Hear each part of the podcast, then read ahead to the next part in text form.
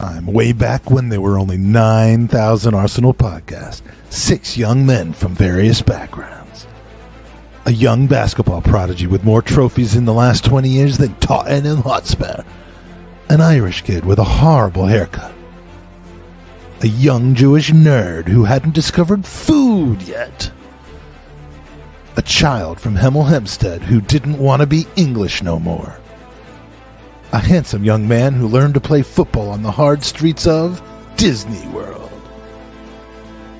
and a young Mexican AC Milan fan hatched a plan to take over the world of Arsenal podcasts. But then these boys became men. Jared, Ewan, Magic, Aston, Andy, and Miguel. And the rest, my friends, is history.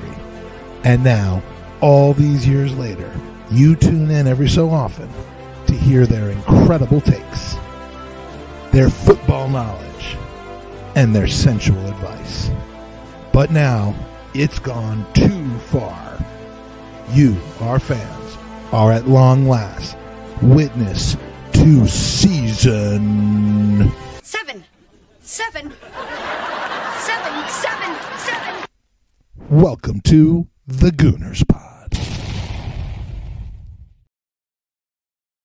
Hello and welcome. I'm Aston here, the Gooners Pod. Today, we will see if Everton's new manager bounce will bounce Arsenal's title hopes, or will Arsenal's bounce back ability bounce Everton out of the league? I don't know, but Boehly's check seem to be bouncing over at Fulham right now.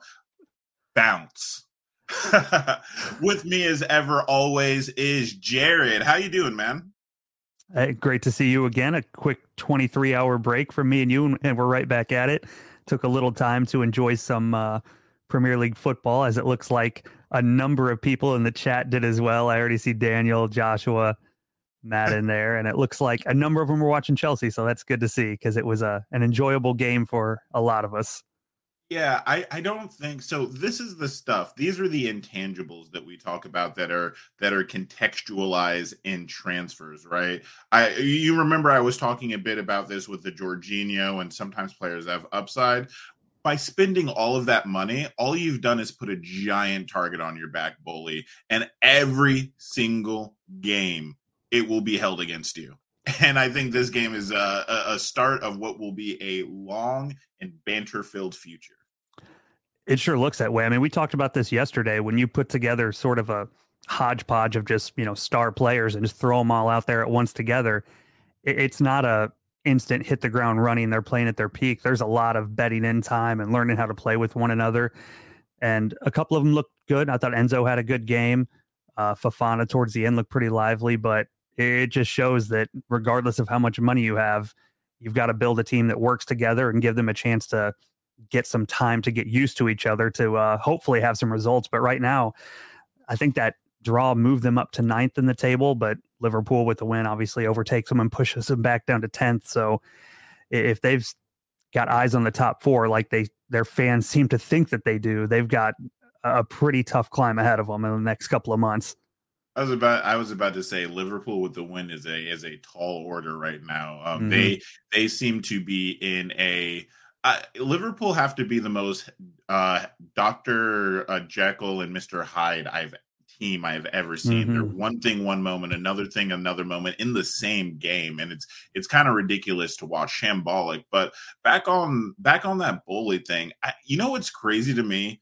I know we're all talking about okay, listen, Enzo Fernandez plays. They they literally bought him this week, but he played. But you know what was even more ridiculous than that to me? Ziyech started. Wasn't Ziyech supposed to go to PSG, but they messed up the paperwork, and now he's starting against Fulham? I mean, you have 34 players. You've already talked about how you're going to have to have awkward conversations because when it comes down to it, every player, like, there's going to be whole 11s of players that aren't going to play a single game for the rest of the season. Like, their season is done. So to pick Ziyech, wow.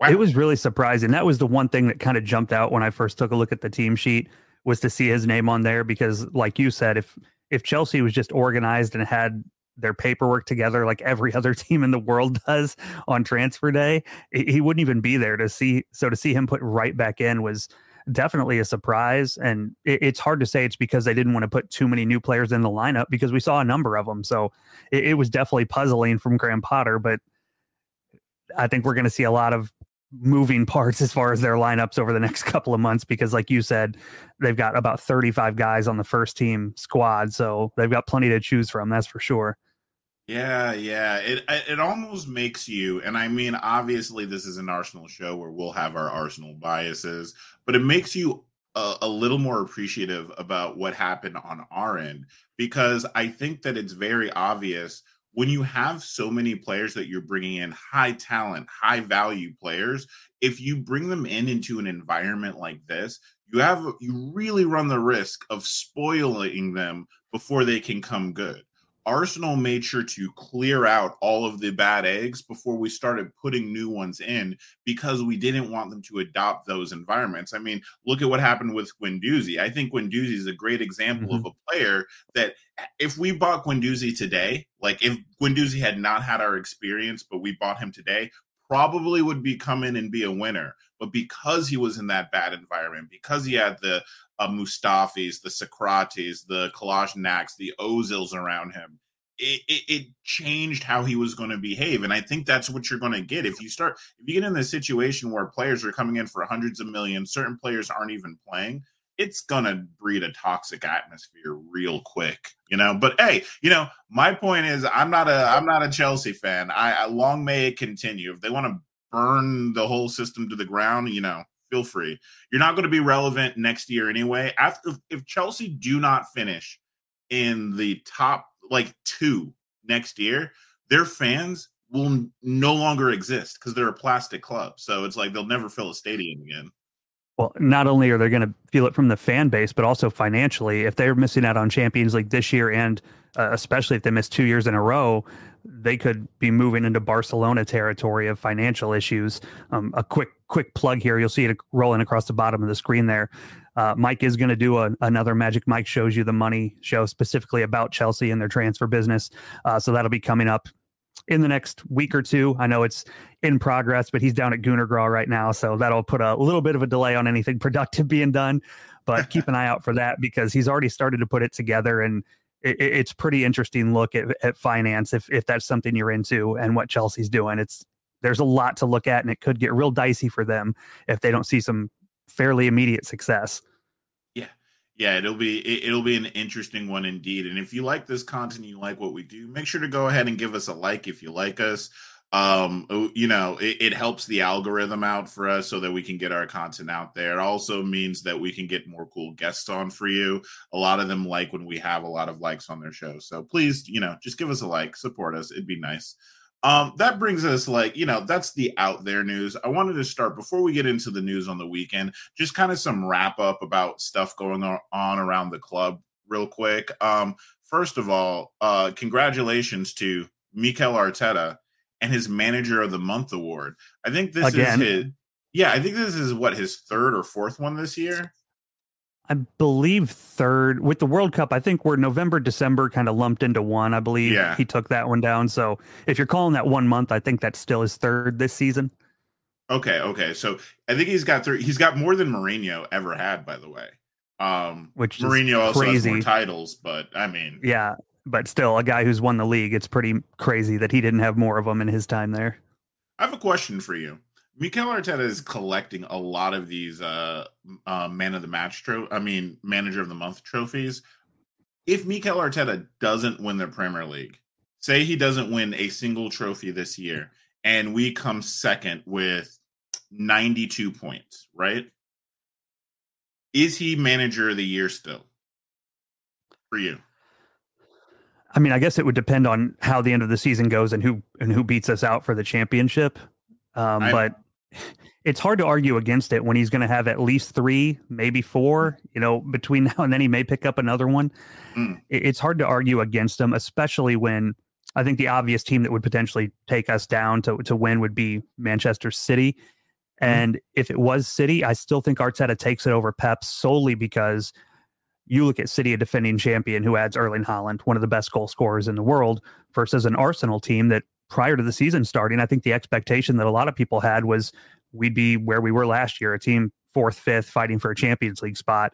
So to kind of outperform your XG, if you want to put it that way, as far as wins and points for the year, I think Arsenal would be so far ahead, it would be hard to to not give him that trophy. Yeah, but you know, what about um, Eddie Howe at Newcastle? If Newcastle come fourth, um, do you think that that's worth a shout of manager the manager of the year if Arteta fails to win the Premier League? I think he'll definitely get some some shouts for it, but I still think if we finish second, 90 plus points, just based on the expectation, I think Arteta yeah. would still get it. Possible Brighton manager. That would be if they finish top four, I think they deserve to have a shout uh, yeah. for it. But I think that's less likely than us finishing first or second. It, it, it's a turbulent year. I think that like whereas I do think both of those things would be achievement, I actually think that I agree that Arteta should still get it because if we scored 92 points, I think the improvement from one year to the next, didn't we what were we at like 50, 60 last year? Uh, we just missed Champions League, so probably 69, maybe. Usually, right. if you hit 70, is kind of the line you're looking at for fourth, and we were almost there. So I'd guess probably 69, but I don't remember right off the top of my head. It'd right. still so be we, a, you know a 23 point difference potentially. Yeah, yeah, like 20 or 30 point difference, which is I think an insane improvement. I don't know if Newcastle getting fourth has improved a 20 point difference. Maybe they have. Maybe they mm-hmm. have. That's why I think they're definitely in with a shout. And obviously Brighton being able to cope with the turbulence in their dressing room. I mean, they they make it look easy. I, obviously there's no turbulence. They just keep on moving, but being able to sell your best players over and over and over again and still come in uh, a European spot for them even would be crazy. That that's an incredible achievement. So I, I agree. Arteta definitely deserves it. It, it kind of tells you the inconsistency of the league right now that we're the nobody managed to string three wins together this month. But it also, mm-hmm. I think that uh, I think Arteta definitely with the win over Manchester United, a draw to um, Newcastle, uh, North London Derby win away. Those are all massive games. And I think the value mm-hmm. of those games is definitely why he deserves it this month. Yeah, I, w- I would tend to agree. I think it's hard to say that someone for the last month has a better resume, especially considering the, the win over United was such a big one in terms of not just their place in the table and sort of pushing them out of the title contention a little bit, but just maintaining our lead over City with a win like that is is pretty important and and I think it's deserved. He he's deserved all of them he's gotten, and long may it continue. So we're going to play good news, bad news, right? Um, and I'm going to start with the bad news. We're going to start with the bad news, and we're going to go into good news because we like to do the little bit of a the goodness sandwich here. We'll start good, bad, good, right? So bad news. It looks like Chelsea and City are in for Inwari on uh, in. Am I? I'm messing his name up right now. I say Wanyeri, Wanyeri, but I'm not. I'm not sure either. It's not my area of expertise for sure. The uh, pronunciations. Yeah, but it's just it's come out that they're actually looking to line up a bid for the summer and a serious bid at that. Um, for the 15 year old, obviously, you know, the youngest player to ever start a game in the Premier League, uh, started by Arsenal this year by Mikel Arteta. I, I, mean, a lot. Of, there is a lot of hype for him at the academy right now. It was said that the reason why he played that game was so that we were showing him that we were serious. And so um, it I, I, definitely understand, especially with the bangers Hale End has been producing. I mean, we talked about it yesterday. ESR, Saka, uh, Balogun, Nketiah, even to even to a lesser extent, Willock and uh, Reiss Nelson, and even mm-hmm. Ainsley Maitland-Niles. Like we've been doing real, we've been doing like La Masia level work here. You know, that's a golden generation that I just named. So I definitely understand other teams being in for our talent, but do you let him go if the price is right? I mean, there's very few players I wouldn't let go if the price is right. I mean, outside of Saka, yeah. Saliba, basically for a price, everybody's for sale. Certainly for a 15 year old, but uh, it's an interesting one that a player of his age that's looking to advance and get into first team football would want to move away from Arsenal. Because if you're looking at any team in the big six, if you want to call them that, there's nobody that's brought through youth players the way we have and integrated them into the first team if they were good enough for a number of the players you just named. When you look up front at Smith Rowe and Saka. I know not one from Hale End, but when Martinelli came in, he started at a young age. So I think if any team's shown that there's a path into the first team for playing well, it is Arsenal. And along with that, if you're Nwaneri, the fact that Chelsea's on that list blows my mind a little bit. You'd think you'd get he'd get a text message from Omari Hutchinson saying, "You know what? Maybe, just maybe, it's not the move you want to make at this time in your career." Fam, it just seems like the place it. he's going to. Not worth it. Yeah, fam. I mean, Hutchinson, what's he started maybe one game or played one game for them, and now they've added a handful of wingers. I mean, there's virtually no path for him into that first team, and I think he'll be on loan or one of the guys they move out this summer. So it's been a fail from beginning to end. And if you're Nwaneri seeing that, I don't know how you would think the best move for your career is to follow his path and, and go to Chelsea from Arsenal right now. Would you take Hutchinson back? If the price, if he leaves on a free, say like you know we could just snatch him without a transfer fee, would you take him? Yeah, I would take him back if he wanted to come back and it was free. Now, if there was at any point we were giving Chelsea money for him, no, I haven't seen enough to think that we need him. So if it was free, I- am not opposed, but he wouldn't be the top of my list and I wouldn't pay anything for him. I think Mertesacker could use him, you know, like bring him in and say, like, this is what happens. This is what happens when you leave. It is warm and safe in the Arsenal house, house. But if you leave, you see what happened to Hutchinson. How much did you play? How much did you play? And he just uses him to scare off all the little tykes from signing deals with other clubs and puts him next to Nwaneri and says, you know, he had a career. He was the next star boy, but now mm-hmm. look at him. Now he's going to be loaned to some Bundesliga side, and we won't hear of him again in the next few years. Oh man, good stuff, good stuff. All right, so let's let's land on the good news, which obviously the big good news around the club today is going to be about Gabriel Martinelli um, signing a a what was it a four and a half year contract with a two year extension option at 180k a week. That's big boy money, by the way. That is that's not little boy money. That's not young talented prospect money. That's first team starter money. You feel me? Like you're about to break into the 200s if you go any higher blood, and you're already what? He's 21. Like he's got years so. and years here. So that's a big contract. I love the four plus one or plus two, whatever it is. He's here through 27, maybe 28. It's great to lock him in because, like you said, he's getting starter wages and deserves it because he's one of the first names on the team sheet every game. It seems like the the 180. I've seen that quoted a lot. I don't know where that comes from or how true it is, but if he's on that, that's a significant outlay for a player, and it just kind of shows the commitment the club has to assuming he's going to continue to develop and, and hold down that left wing spot for quite some time. I heard it was from actually Ornstein. I actually saw the tweet from Ornstein, 180 okay. confirmed. So well, that's and, and it, it, but but he, again, Ornstein also said that we got Mudryk. So there, you know, it, how much can you lean on these in the nose? You know, until I actually see it with my own eyes or have some way to confirm it, we're all just guessing.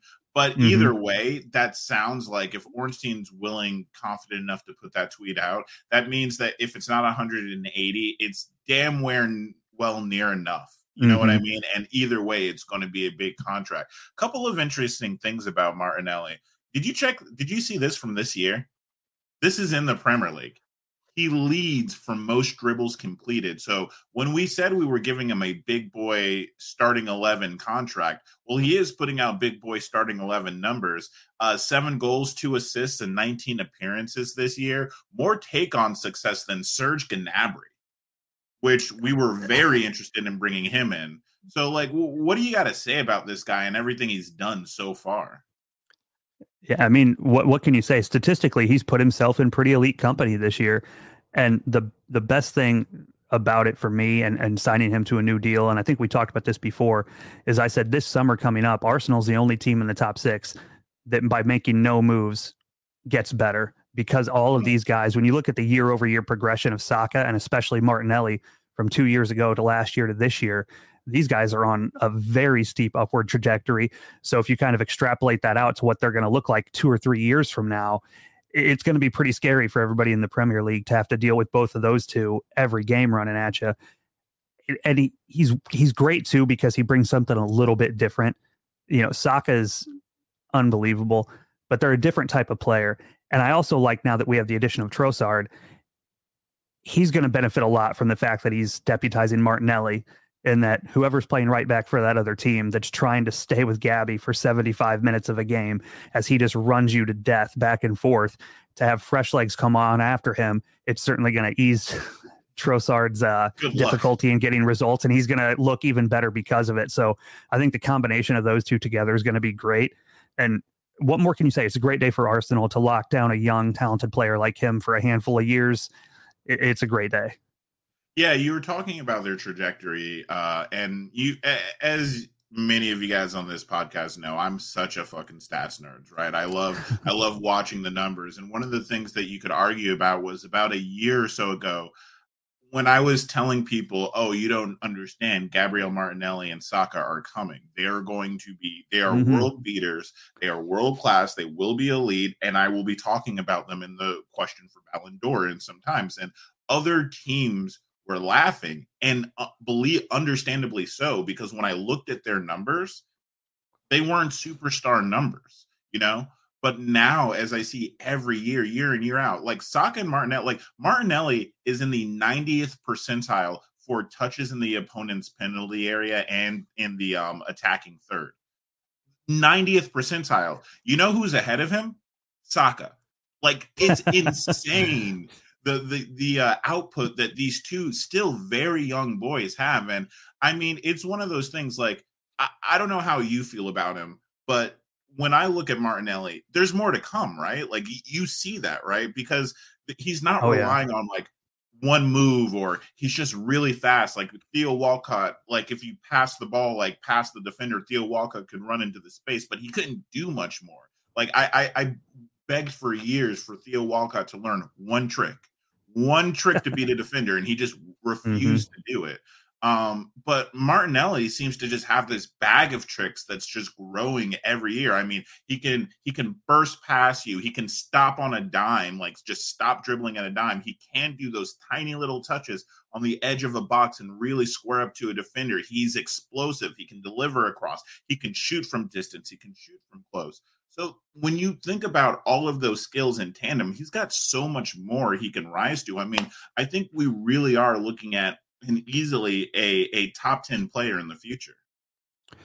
Yeah, I think we're pretty fortunate that we have two world class wingers in the making. Saka, I think, arguably is already there, and Martinelli, if he continues on the trajectory he's on, is going to be there sooner rather than later. And it, it's a position that's pretty sought after in world football. To have two of them that are playing at that level is pretty remarkable, and uh, we're lucky to have both of those guys. So then, let's ask the obvious question: Then, who do you think has the highest ceiling on our team? All players are in play. That means Odegaard. That means Saka. That means Trossard. That means if you think Marquinhos is the next, you know, Cristiano Ronaldo, he's in there too. Let's go. You're on the spot. So I'm going to skip on Marquinhos for now. um, you sure? For me, I, it's hard to not say Saka just because he's the one that you don't see any real weakness. I, and and I love Martin Odegaard. I think he's the most valuable player to this team right now, and should be our player of the season if the season ended today. But as far as highest ceiling, I think Saka just does more things than anybody. And the other guy who's kind of an outsider that could get mentioned in terms of highest ceiling for their position in terms of where you'd rank them in world football is William Saliba because I think he has mm. all the tools to be top top center half. Wh- which way are you leaning? We've got a lot of good choices, thankfully. That is that is ooh, the Saliba shout actually hurts, you know, because that is true. I do think that William Saliba, and I know I'm going to get slagged for this. He hasn't done it yet. He does need to be more consistent. He's mm-hmm. only been in the Premier League for this year, but when I look at that player, when I look at the the power and and and strength of that guy and the calmness and collectiveness that he plays with, I just see like this guy could be one of the best defenders of all time like straight up like he could leave us and go to like madrid or or bayern or even staying in at arsenal and literally just be in a shout again we're talking in four five years time not tomorrow mm-hmm.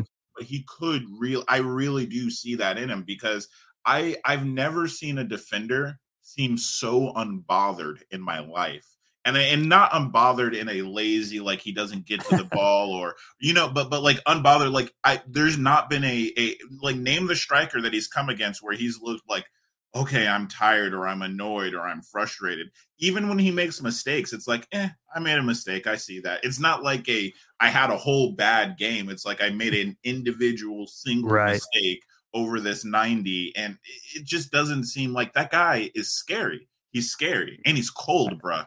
He is yeah. cold, and bruh. Especially playing in a position where young guys typically aren't the standouts because of all the positions that maturity tends to help guys in. That's it. Being able to handle the pressure of those balls over the top to fast strikers and control your area and read the game. All those things. Everything you he has. Now he's not a perfect player. He's obviously still developing too. We've seen a few errors this year, but if we're talking strictly about ceiling of a player, like you said, he's got every tool you could ever think about to potentially be, you know, one of the best in the world. And yeah. it's, it's great because we haven't been able to say that about an Arsenal central defender in a little while now. So it's pretty nice to see. And you know who goes under the radar, who who I also think has, has a crazy ceiling, but will never get his name brought up in the in this talk? Ben White. Ben White's crazy. Like like if you so actually look at what Ben White does and the things that we make him do and the way that he just goes, yeah, sure. Like honestly, and and I mean this with all due respect to Saliba, I think Ben White's been our best defender this year, and he's been doing it at right back. And I haven't I seen he's a fair shout. Yeah, like I mean, you're you're talking about he's gone up against Son, Zaha. He he and he just takes him. Packs. Oh, but Zinchenko though, God. I mean, and, uh, and ah. honestly, I think because Saliba gets so much attention, Gabriel doesn't get his his due sometimes. So yeah, I, we're in a good spot. Then you could arguably, you know, make a, a solid case for anybody in that back four right now being the best defender on the team this year, which is why we've got one of the best defenses in the league. Eddie making a shout. I, I'm not there yet. His goal scoring numbers are I know you're a numbers guy. I think in terms of per 90, he's the highest in the league right now. I think mm-hmm. even slightly above Haaland just because of the minutes he's played. I'm not there yet, but I do love seeing him score a lot of goals. the thing is, Eddie, the thing about Eddie is Eddie is a swag player, right? as soon as and I and I keep pointing to it, go back, watch the game, you'll you'll see what I'm talking about. It's the Oxford game.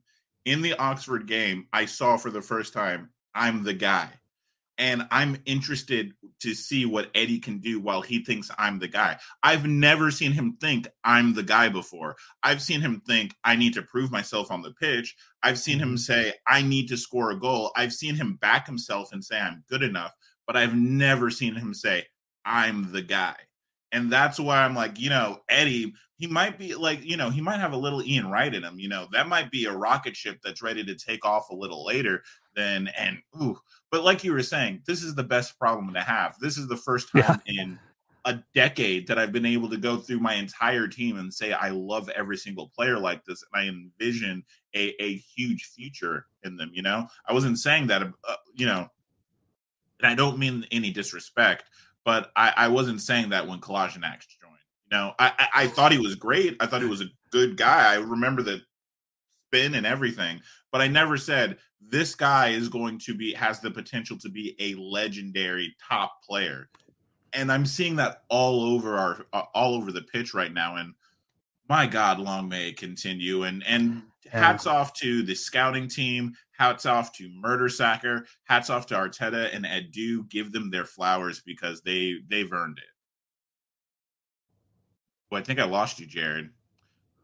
I think Jared was so. I think Jared right. got so enveloped in the hype that he just blasted off. Yeah, we must be having internet issues at my house. I think I've got you again, but it's kind of in and out. So hopefully we can uh, have it last us through the end of the show today. Oh man.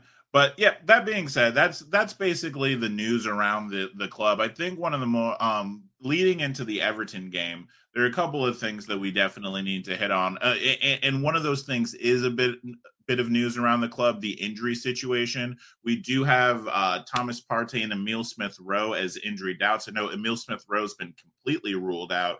Thomas Partey is a doubt, but I have seen things like this. Mm-hmm. where he seems gotta... to be in training there.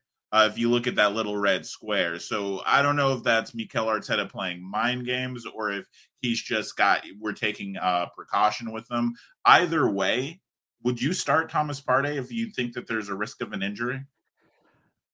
So I, I would start him if he's good to go. Uh, I'm not a huge proponent, and I don't know if we've talked about this in the past of you know saving a player for another game because even though you know Manchester City, it feels like a bigger game to us. They're both worth three points, and what you don't want to do is rest him in a game, lose the points you should have gotten, and then go into a Man City game, you know, three points down from where you could have been. So if he's ready to go, I would put him in the lineup. Um, I know uh, Joshua put in the the chat here. Did Partey train? Uh, like Aston said, he was in the background of some of the photos, but there wasn't he wasn't featured in any of the photos that the club put out. And I know Mikel Arteta was asked about this in a press conference today and gave sort of a uncommitted answer of, you know, he's uh, uh not he's a doubt. You know, we're, we're not going to give too much away, which that's part of the game is not letting everybody know what's available to you. But I think if he is ready to go, he'll start and maybe a situation where you know if we're 2 0 up at halftime, maybe we see a pretty early Jorginho uh, debut and, and get him off when the game's sort of already in hand, get Jorginho some minutes and get ready for City with uh, Thomas Partey So that's kind of my expectation. But if he's fit, I'm absolutely playing him. Yeah, yeah, I definitely think he needs to play, especially because I really and I know, I know, don't come at me, everybody with the hate, but the Jorginho thing, I just really feel like he comes in for Xhaka. You know, I'm really worried about Jorginho playing the the Thomas Partey role, and I don't know if I'm quite ready to see it yet. If I was going to be ready to see it, Everton, I guess, is the team to see it against. Even though uh, Sean Dyche is the the new manager over there, he he's already doing the the bleep test. Did you see that? Like he walked in and started doing the uh, the beep test, where you know you run between two cones and you uh-huh. have to uh-huh. beat the beep or whatever. Like he he just came in hard. So I, know they'll be G'd up for this match, and I'm not sure if an in your face game is where Jorginho is going to shine. But you know, maybe I'm wrong. I'm ready to be proven wrong. yeah, we hope so. It's it's interesting because Dyche isn't a manager that when he comes in, you say, you know, you, you kind of wonder what the team's going to do. Mm-hmm. He's all of his teams. They're they're gritty. They're physical. They kind of take on his persona, so you know what you're getting when they come in when when people talk about this game, you know, going into the new manager bounce, how's it going to affect us? It is a home game for them. The one thing I would say about that is you're not taking a team that played defensively or didn't really have a style and bringing in a, a free flowing manager who's going to let them run free and attack. The things that Dyche does in, in, terms of instilling in a team that toughness and grittiness that makes them effective, I'm not sure you can instill that in a team in a week. So I'm not sure that we're going to see a typical Sean Dyche team that you've seen in the past. Um, I, I, do expect them to set up defensively, and you know, with where they're at in the table, every point is crucial. So I think he's going to go into the game thinking, you know, for them coming out with one point over Arsenal is is a win. So I think we're going to see them set up incredibly defensively, and he's going to tell those guys, you know, play them physical, play them tough. We're going to be very compact at the back and make them break us down. So I know what we're getting, but I'm not that worried about the new manager bounce just because I don't think all the things he wants his team to do, you can instill that in those guys who don't have it, you know, in, in the course of a week or so. That just seems a little quick to me. Yeah, I, I, agree here. Where I think that the new manager bounce, when we're talking about that, we're talking about getting a win. Mm-hmm. Them setting up for a draw and getting a draw isn't the new manager bounce. That's actually what he has to do because he doesn't have the bounce yet. You mm-hmm. know what I mean? I don't yeah. think that we need to be in fear of having a loss. I, I agree with you where the biggest challenge was just going to be is if we can score or not because I don't imagine them being too adventurous. I don't imagine, you know, uh, it, it's crazy. I don't even know if Alex Iwobi will start with them. I think he's been one of their best players this year. But in what I imagine Sean Dyche is going to do uh, tomorrow, I, am not even sure if he he starts. Um, before we get on on all that, because uh, we kind of mentioned it briefly, I do want to wrap back around to Emil Smith Rowe. Um, it looks like he's not in this game. And we were really hoping that he was going to be back coming after the World Cup. Uh, Jared's not on a beach. I wish I was. Listen, is, not Tom at Gunner Gras right now? He doesn't get to talk to you. Yeah, he's probably having more fun than all of us today. So, right, he's probably he's him and Mike are probably at, the, at a pool right now with some Jets doing something with drinks. I don't know. But uh, but yeah, Emil Smith Rowe ha- has seemed he it doesn't look good, right? And I think that hopefully my spin on it is I hope that this is some post-op growing pains. We knew that we are going to be recovering, so we're just being extra precautious because we don't need to play you, we don't need to push you, so let's let you heal right. But it, it is worrying, isn't it? It's always a worry when you've got somebody who's missed games like he has. What, what they're saying is this is a thigh injury unrelated to the the groin surgery that he had.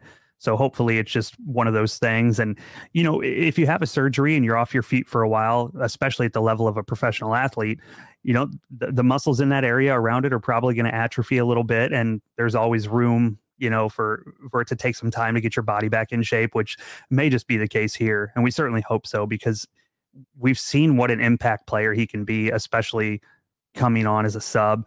And it's something that we've needed this season and something that you always need when you've got tough games coming up. So hopefully this isn't a, a new major injury as much as a small tweak and it's a more of a precaution. That's obviously our hope, but you never know. And it's it's going to be tough to figure out what his career is going to look like if he can't catch a you know a solid run of games at a time in between these injuries.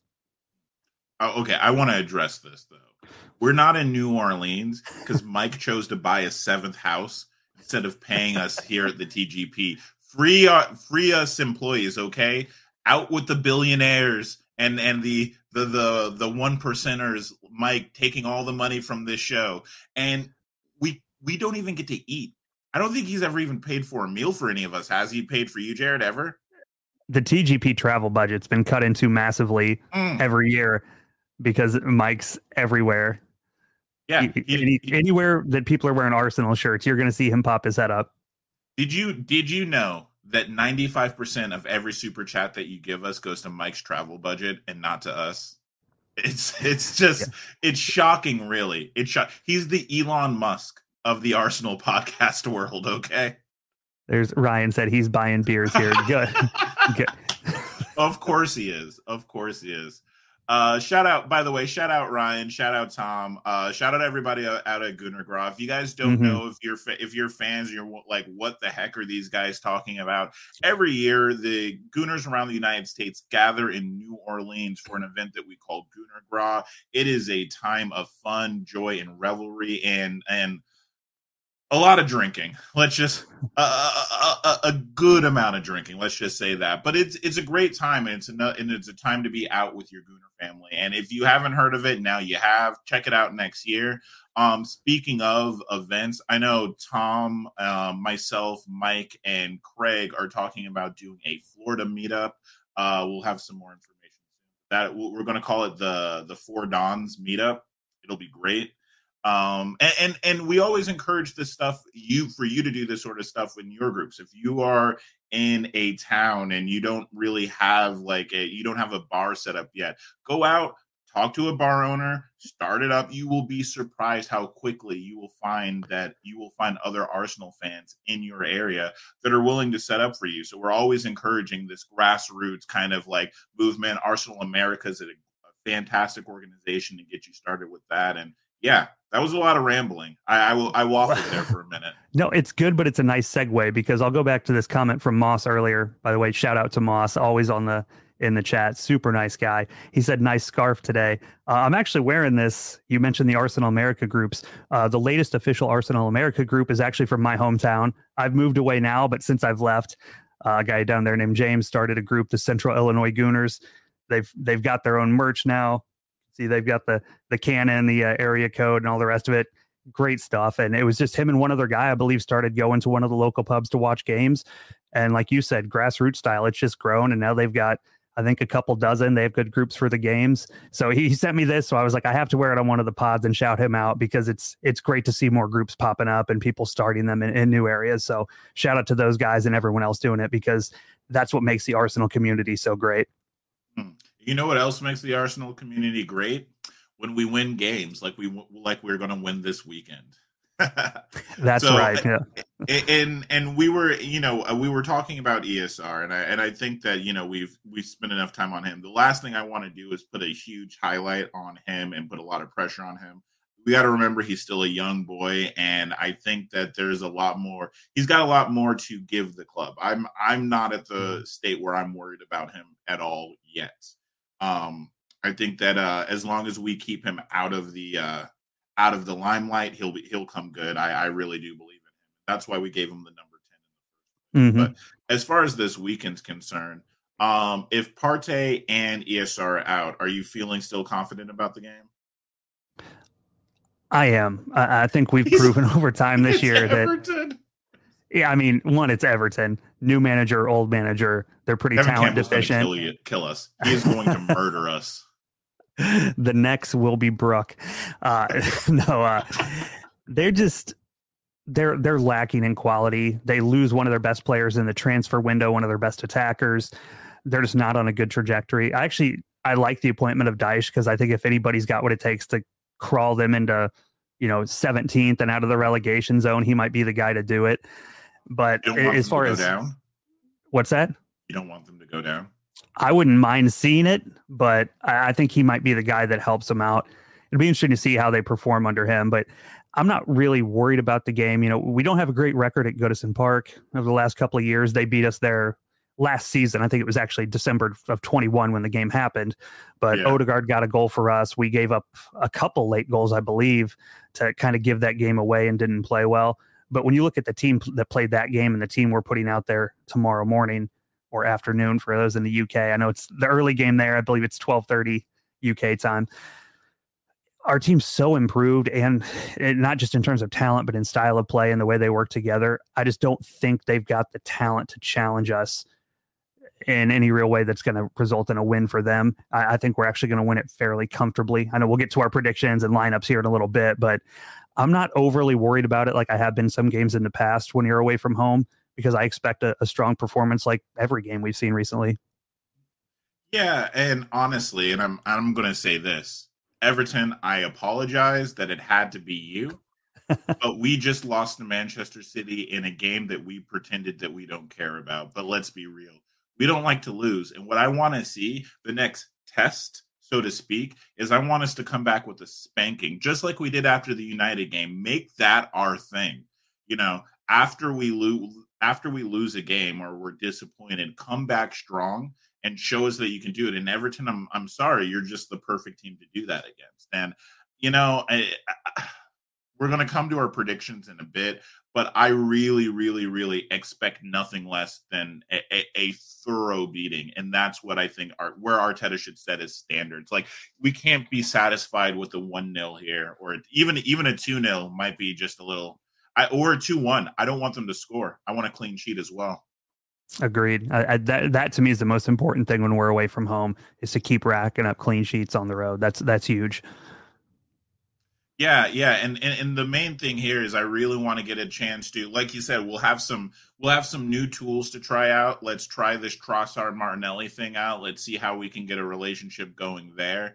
Um, I you know, let's see. I, I, even though I I wouldn't mind Xhaka and Partey starting, matter of fact, I would prefer it. I still would like to see Jorginho come in and see how he's going to bet in. I mean, he, can we get maybe you know a, a 10 minute cameo for Kiwior so that we can see you know this guy can pick up some minutes from Gabriel who started now I think our last 56 games. I mean, he's the Iron Man of the squad. He's underappreciated to play that many games in a row, avoid injury, the durability. I mean, he's he's the new Granit Xhaka in terms of guys who just have the fitness level that's off the charts and just do not miss games. The fuck are we feeding these Brazilians? Because like we because you know Martinelli started every single Premier League game, 19 now in a row. It's it's really insane and and i think that's why it was so important that we did bring in the um the backups that we did um for the winter window because like a lot of these guys are just like you look at how many games they're playing in a row but on the flip side of that you know we always worry about players playing too much but is it possible that that's the reason why they're successful that we need players that want play every three or four days because they get into this winning rhythm, and that has to do with a lot of the momentum that's been carrying us through the season. See, I think I think that's exactly correct. The the more you can put out the same group together and they continue to build continuity uh, to go along with the talent they have is huge. Um, I always said a couple years back when Liverpool was at their peak, the nice thing for them and their fans and their setup is every game they weren't making changes to the lineup to adjust for the team they were playing and look for matchup advantages. They were saying, We've got our 11, we've got our style of play. Good luck beating us. And they went out there and just put it on every team they played. And I think Arsenal should adopt that strategy now. We've had a good enough record this season that shows we're able to say, We've got our best 11. You know how we're going to try and play. You know, good luck getting a result against us because not many people have been able to do it yeah, yeah, that's true. And We want to we want to extend that list and want to break shatter all of that hoodoo that's been kind of uh, that's what I've that's been my favorite narrative of this season having every pundit bring up every negative stat that Arsenal has and just watch us smash it. it, it you know, we've already seen it obviously with the North London Derby, but there were a couple of others in there where they're like, "Oh, Arsenal have." Uh, I think it was again in the Fulham game we had a really bad stat, and I think against obviously Brentford, everybody loved to bring that up. So I think that putting things right at Goodison Park because I and correct me if I'm wrong, and if you guys uh, find out this um, that I'm wrong, please, you know say whatever. But I think we've scored more against Everton than any other team in the history of the Premier League. I think there hmm. and and that relationship hasn't been quite right for just the last few years, but historically they're kind of our punching bag. And I and I kind of want to go back to that. Like Sean Dyche kind of reminds me of Moyes. So like we could maybe, you know, have that relationship. you know, that was back when you know what's crazy to me? Do you remember when Everton used to like routinely come in fifth? Yeah, I mean they've been a, a, staple of the Premier League. Have they ever been relegated? I'm not sure that they have. They've they may be one of the few that haven't ever gone down. So not, not in the it, Premier League era, I don't I well, don't believe yeah. so. Which is why it'd be crazy to watch them go down. Who do you want to get relegated this season? That's tough. Let me pull up the list. I don't want to omit someone that's really obvious and have people get on me. Let me pull up the table and see what we're looking at and what our possible options are going to be here. Obviously, Everton's down in the bottom. See if I can get it to pull up for me here. I, it, it's tough. There's usually not, excuse me. There's usually not teams that I, I want to see fail and want to get relegated. Um, Burnley, I hated when they were in the Premier League. They were the ones that I said I'm fine with them going down because I hated the way they played football. Um, but now I think they're on their way back up, especially with Vincent Kompany leading them. They're actually playing good football, playing a style that's not horrible to watch, and and it's being successful for them. So I expect them back up. yeah, and that's where Burnley is actually where I was thinking Sambi Lokonga should go, but then he went to Crystal Palace, and I think Crystal Palace will be a great loan with him. I do too. I think that's a good fit, and I hope he does well there. So here All we right. go. Bottom of the table. Southampton, Southampton with 15 points, Everton with 15 points, Bournemouth with 17 points, Wolves with 17 points, West Ham and Leeds and Leicester all on 18. All right. So if I had to give my prediction of what three I think are going to go down, I'm going to take Southampton, Bournemouth, and even though they're in 13th right now, I think Nottingham Forest might fall off a little bit and end up being a team that that doesn't make it out. They're in a good spot now and they're 6 points clear. Well, no, 4 points clear of 18th, but I just feel like they're the weakest team that's getting the best results early on and I'm not sure they can sustain it for the uh, second half of the year when I was at FanFest, I had this guy from this this loudmouth Tottenham fan came up and started talking all this stuff, and his buddy was a West Ham fan, and his way he was trying to talk nonsense to me like how Arsenal are so bad. He tried to say because West Ham fill their stadium more, like they get a more average uh, uh what attendance, and then we like looked it up, and it turns out they fill their stadium to ninety nine point seven, and we fill it to ninety nine point five which so. I don't even know where the 0.5 goes because I'm sure everyone listening that's trying to go to Arsenal games this year, tickets are impossible to come by. Yeah, so, so I'm not so, sure where that 0.5 is at. So for that reason, West Ham need to go down. Um, West Ham, I'm sorry. I'm sorry. I'm that this fan, we had a bad interaction. That's how it goes. If you don't want people to wish ill on your team, don't be a douche. Um, so and West just in Ham, life in general, it's good advice. Yeah, in, in general, in general. Uh, so West Ham, I want to see go down. Everton, I think are going to go down. I don't think. I think that. Uh, I don't think that Sean Dyche is going to get them to score enough goals. I think they will draw more than they are, and I think that will be their bounce. So, and I don't know if that's going to be enough to get them up. And I think Southampton are, are doomed. I think Southampton Hampton are pretty good. So Yeah, that'll be my three. But maybe I just want to see big clubs go down. I don't know. I like to see these new clubs stay up. I, I mean, I like that. I like to mix it up a little bit with Kompany and the way they're playing. I'd love to see Burnley come back up. And just for the story of it, I would love to see Sunderland make their way back up too. Oh yeah. Going from being one of the best teams in football to just falling down into absolute football poverty to see them make the climb back up would be would be pretty interesting and I think they would be a, a fun addition to the Premier League for next season. So I actually they're they're one on my list that I hope gets it. So with that being said, this uh this game coming up, what are you what's your predicted lineup? I think I have it right here, right? Yeah. And I think we've got both of ours on here, although I believe they're the exact same. So not much to uh to talk about. And kind of like I referenced earlier, it's our best eleven, you know, obviously with what we have available. And I'd be surprised if there's any change from this. I think Partey would be potentially the change, but not due to the choice. I think it would be a fitness issue. If he's not ready to go, Jorginho's going to play in that spot. I think that's pretty clear. And then the only other spot I could think where there's maybe even a conversation would be on the left wing. I think there's some people that would like to see Trossard get some more, just get some more time with the first team to, to just get a little bit more used to everybody around him. So I think he'll play tomorrow, but I don't expect him to start. It, it's Martinelli's spot. We just gave him a new five year deal for a reason. He's earned it this season, so I expect him in there. But that would be the only other spot I could see maybe a conversation that people would think of maybe rotating a little bit because, like you said, he's got a lot of minutes this year, and we still have a long way to go. You know, I was on the Trossard train. I was thinking, like initially before I sent you um what who I wanted, I was thinking that I wanted Trossard, but then I saw the Martinelli interview, and he literally said in the interview, "We're not here for fun. We're here to win titles." And I I'm mean, like, "Ooh, He he goes full Conor McGregor. We're not here to take part. We're here to take over, and it's hard to not love the guy for it. So yeah, he's coming in with that fire. I think this is going to be the opposite of the Aubameyang or Ozil situation, where Mhm. I think we give him this and he won. He just sounds like a kid that's so grateful for everything that's given to him, and he wants he wants to prove to everyone that he earned this. You know what I mean? He's got that real just hardworking attitude. You know, very similar to Saka in a way. There's very humble guys that just seem to just want to show off everything that they can do. That's what I was just gonna say. When it's rare that you have one guy that age with that talent level that has that level of humility, let alone two of them, you know, on, on either flank.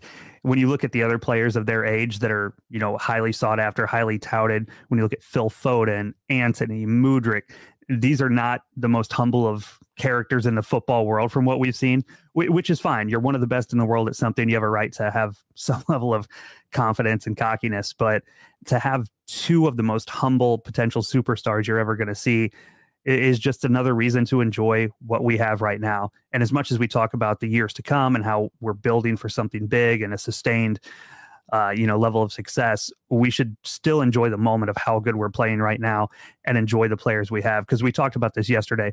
While we're probably the best team playing in England right now, I think we may be the most likable team as well, not just in England, but maybe in all of world football. When you look at the players we have that play a pivotal role, it's a pretty likable bunch. We're pretty fortunate to have them. Yeah, like there's and and again, no disrespect. I mean this in the cutest way possible. There's a very mascot ability of of Saka and Martinelli. They seem like two just poster childs. And then again, um Odegaard, perfect hair, perfect teeth, He looks like a at you. he looks like a Ken doll. little. He Yeah. really does. He's a Ken doll of a human being. Yeah. Yeah, exactly. Uh, we we've got Rob Holding in his new American accent, charming uh, charming the pants all of all, off of all of us. I mean, it really is a very likable team, and even even the guys you you love to hate are still very lovable, like Xhaka. I I, I don't think that there's a lot of hate for Xhaka out there. I when I talk to other teams, I, I expect him to be the person that they're like, he's the one guy I hate on your team, and I don't hear anything about him. Everybody hates Ramsdale though and I love it. I love it. He's great. Ramsdale is the best. Th- Ramsdale is the best thing to happen to us since um Szczesny. I said it, and I'll say it again. I mean, he's as enjoyable a character to watch in goal as I can remember. And the way he gives it to away fans constantly, it's it's hard for. I see why other teams can't stand him, but as an Arsenal fan, you've got to love it because he gives it to them as much as anybody possibly could. Mid game doesn't matter; he's giving it to the fans, and it's it's really enjoyable to watch. All right, guys, we're gonna we're gonna take the last couple of minutes here. We're gonna take in some questions. So please, if you guys have any questions, uh, put them up now. We'll go ahead and get them answered uh, before we before we sign off here. Uh, while we're waiting for uh, the questions to come in, what's your prediction for tomorrow, Jared? So we, we both kind of alluded to it earlier. I expect it to be a pretty dominant performance, and I don't expect us to concede. I think this season we're giving up 0.8 goals per game, and I think Everton's only averaging scoring 0.8 per game. so it's it's a good matchup when you look at it on paper. So I expect a clean sheet. Um, I'm going to say 3 0, but depending on how the first half goes, I think it's very possible we go out there and put a 4 0 up and really put on a dominant performance. Yeah, yeah. I'm going to go ahead and say 5 0. Let's go. Aaron Ramsey hat trick. I mean, I mean, just a 5 0 uh, but you guys, you remember that Aaron Ramsey hat trick at Everton? They when we five 0 I think that was Aubameyang's first game. Um, but yeah, I think it's going to be a five 0 I back uh Saka and Martinelli both to score. I bagged I back Saka to score. I mean, not Saka, Martinelli to score two. That's my wow. big thing. I think he's going to score two goals tomorrow. I'd love to see it. And regardless, even if we put up five, regardless of who scores them, I think man of the match is still going to go to Martin Odegaard because he's the he's the engine that, that gets everybody else going. And anytime those guys have good games, it's because the guy behind them's making Best it happen for him. Best player in the league this season right now, I'll say yes. And I think the only the only name you could put in with him is Haaland just because of the absurd goal scoring record. But for me, and the fact that he elevates everyone around him much more so than Haaland does, and we're at top of the league, give me Martin Odegaard for Premier League Player of the Season if it ended right now. You know, the thing about Haaland is, and I'm going to say this kind of like straightforward, we're giving Chelsea a lot of stick for spending so much goddamn money and they're not going to be able to do anything with it. If City go and get Erling Haaland, who got 25 goals in half a season and failed to win the league or Champions League, I'm sorry. I'm going to call it for what it is. That's a bottle job. That's a bottle job. I I don't know how you add Erling Haaland to your team and then lose and not win everything. That's that's crazy to me. So, um, we got some questions coming in, right? Yeah, yeah. There's a handful in there. I start them. If you want to dive in, we can just run through them real quick before we hit the top of the hour. Yeah, go ahead. Pick one. All right. We'll, we'll just go top down. Our boy, our good buddy Dan. What's up? Uh, he says, Would you rather Arsenal win tomorrow, but Rashford blanks in both games this week, or Arsenal lose, but Rashford scores two hat tricks? So he sent this to me because Dan and I are in the same uh, Premier League fantasy league, and he may have already looked. I did triple captain Rashford this week, but FPL is not real life. Arsenal is real life. So I don't care the result. Give me the Arsenal win, and you can hate on me and talk about how terrible my team is if Rashford blanks, but I'll take the three points for Arsenal all day long. Who are they playing this week? Well, United in fantasy has a double game week. They play uh, Leeds and West Ham, I believe, but both games are at Old Trafford, if I'm remembering correctly. Yeah, that's that. A couple good matchups for them. I would love, I would love for them to drop points against one of those, but they're they're going to win both. It, it, I would guess they're going to win both of them. So I'll send this next one over to you. Joshua says, if we had to sell one of ESR or Kieran Tierney this summer, who would you choose? Um, I think unfortunately this is going to be really straightforward. I think it's KT, and it's not because of him being bad or him not fitting us stylistically. It's actually just a straight money choice. I think you get far more money for Kieran Tierney than you get it for ESR. I think ESR stays a year, plays six months, and about triples his value. And I think that so I couldn't justify selling him at what I think will be the lowest point of his value in his entire career. We could have sold him six months ago and we could mm-hmm. sell him a year from now and get far more. So I think it's got to be KT. I think unfortunately the the reality is he wants to go. Um I don't know would would you now it's if they, somebody offered say 65 million for KT but it's Newcastle.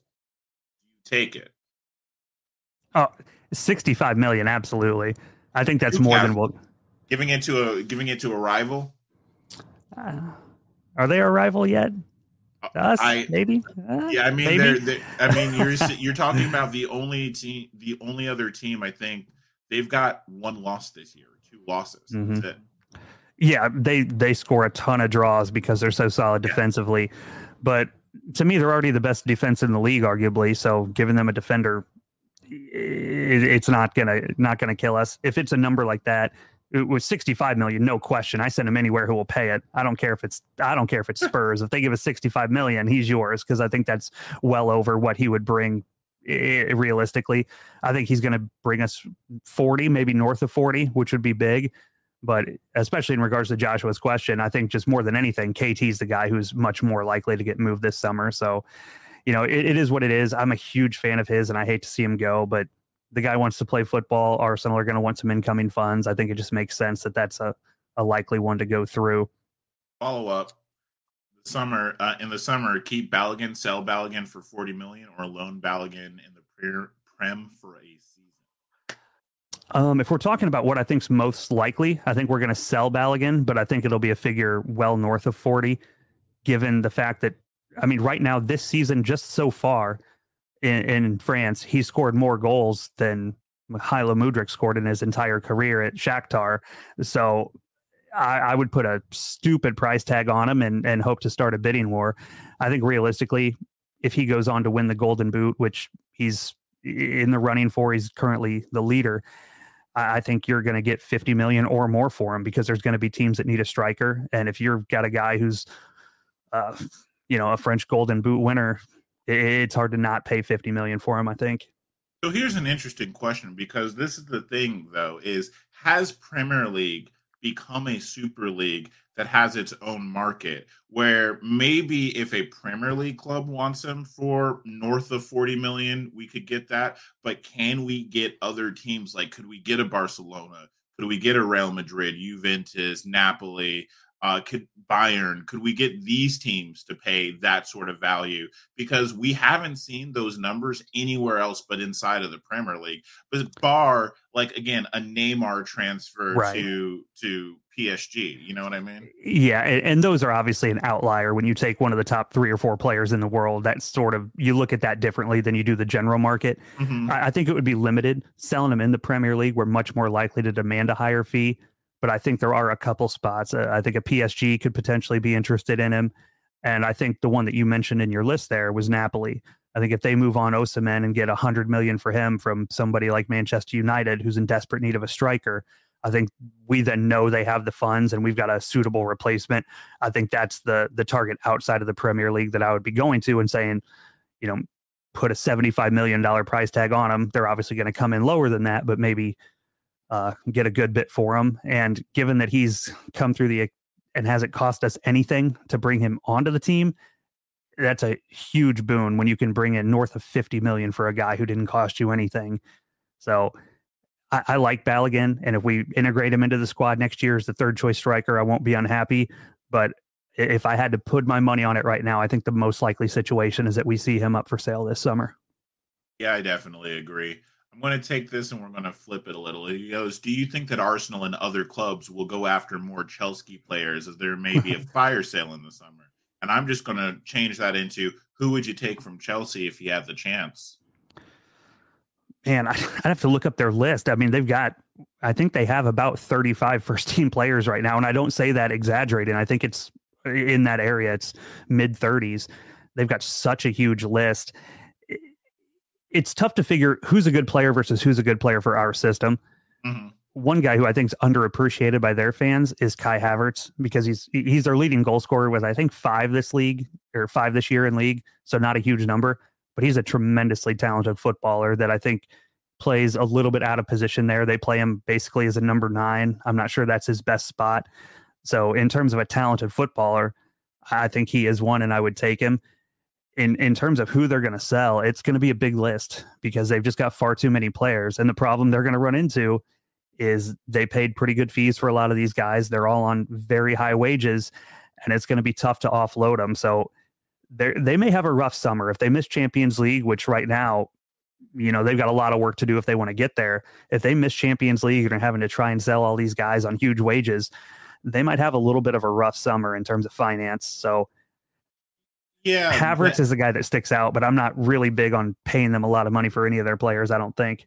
I, I wouldn't pay a lot of money. This is just saying like players maybe I'd admire out of their club. I don't I don't you know how I feel about doing deals with Chelsea. I say Mhm, let them yep. rot and let them suffer in their own mess. You know what I mean? But Mhm. and that's the thing is they are a mess. I mean that's a they're a stinky club, man. Like they smell. It's disgusting. Like I like I'm all the way in in America and I can smell Chelsea from here. Like they they have so many just stinky players. And I don't mean just like, yeah, a, a lot of those players have talent, but they just have stinky attitudes, man. Like all of them. And I just don't know if I want that energy anywhere near Arsenal. Now, on talent wise, Reece James, Reese, yeah, I was just gonna say he's he's the one. Yeah, yeah, you got to. I wouldn't touch Conor Gallagher with a 10 foot pole. I'm sorry. Um, Kante is past it for me. Mudryk, you made your bed. Um, I'm maybe Ziyech, maybe Ziyech. I, I I- I might have a go at that. Um, yeah, uh, Thiago Silva's two on the other end of it. He's probably the other player that I would look at, but I mean, I don't Christian- really see a lot that I truly that interested in. I, I Chelsea's just kind of a place where you your career goes to die. yeah. I mean, Enzo Fernandez is a talent, but obviously he's not gonna. Of all the players they would Oh, sell, yeah. he would not. He's not going anywhere with what they paid for him, and being so recent. But in terms of talent, he's he's a solid player that would fit in with most teams pretty well. He'll be in Madrid in a year.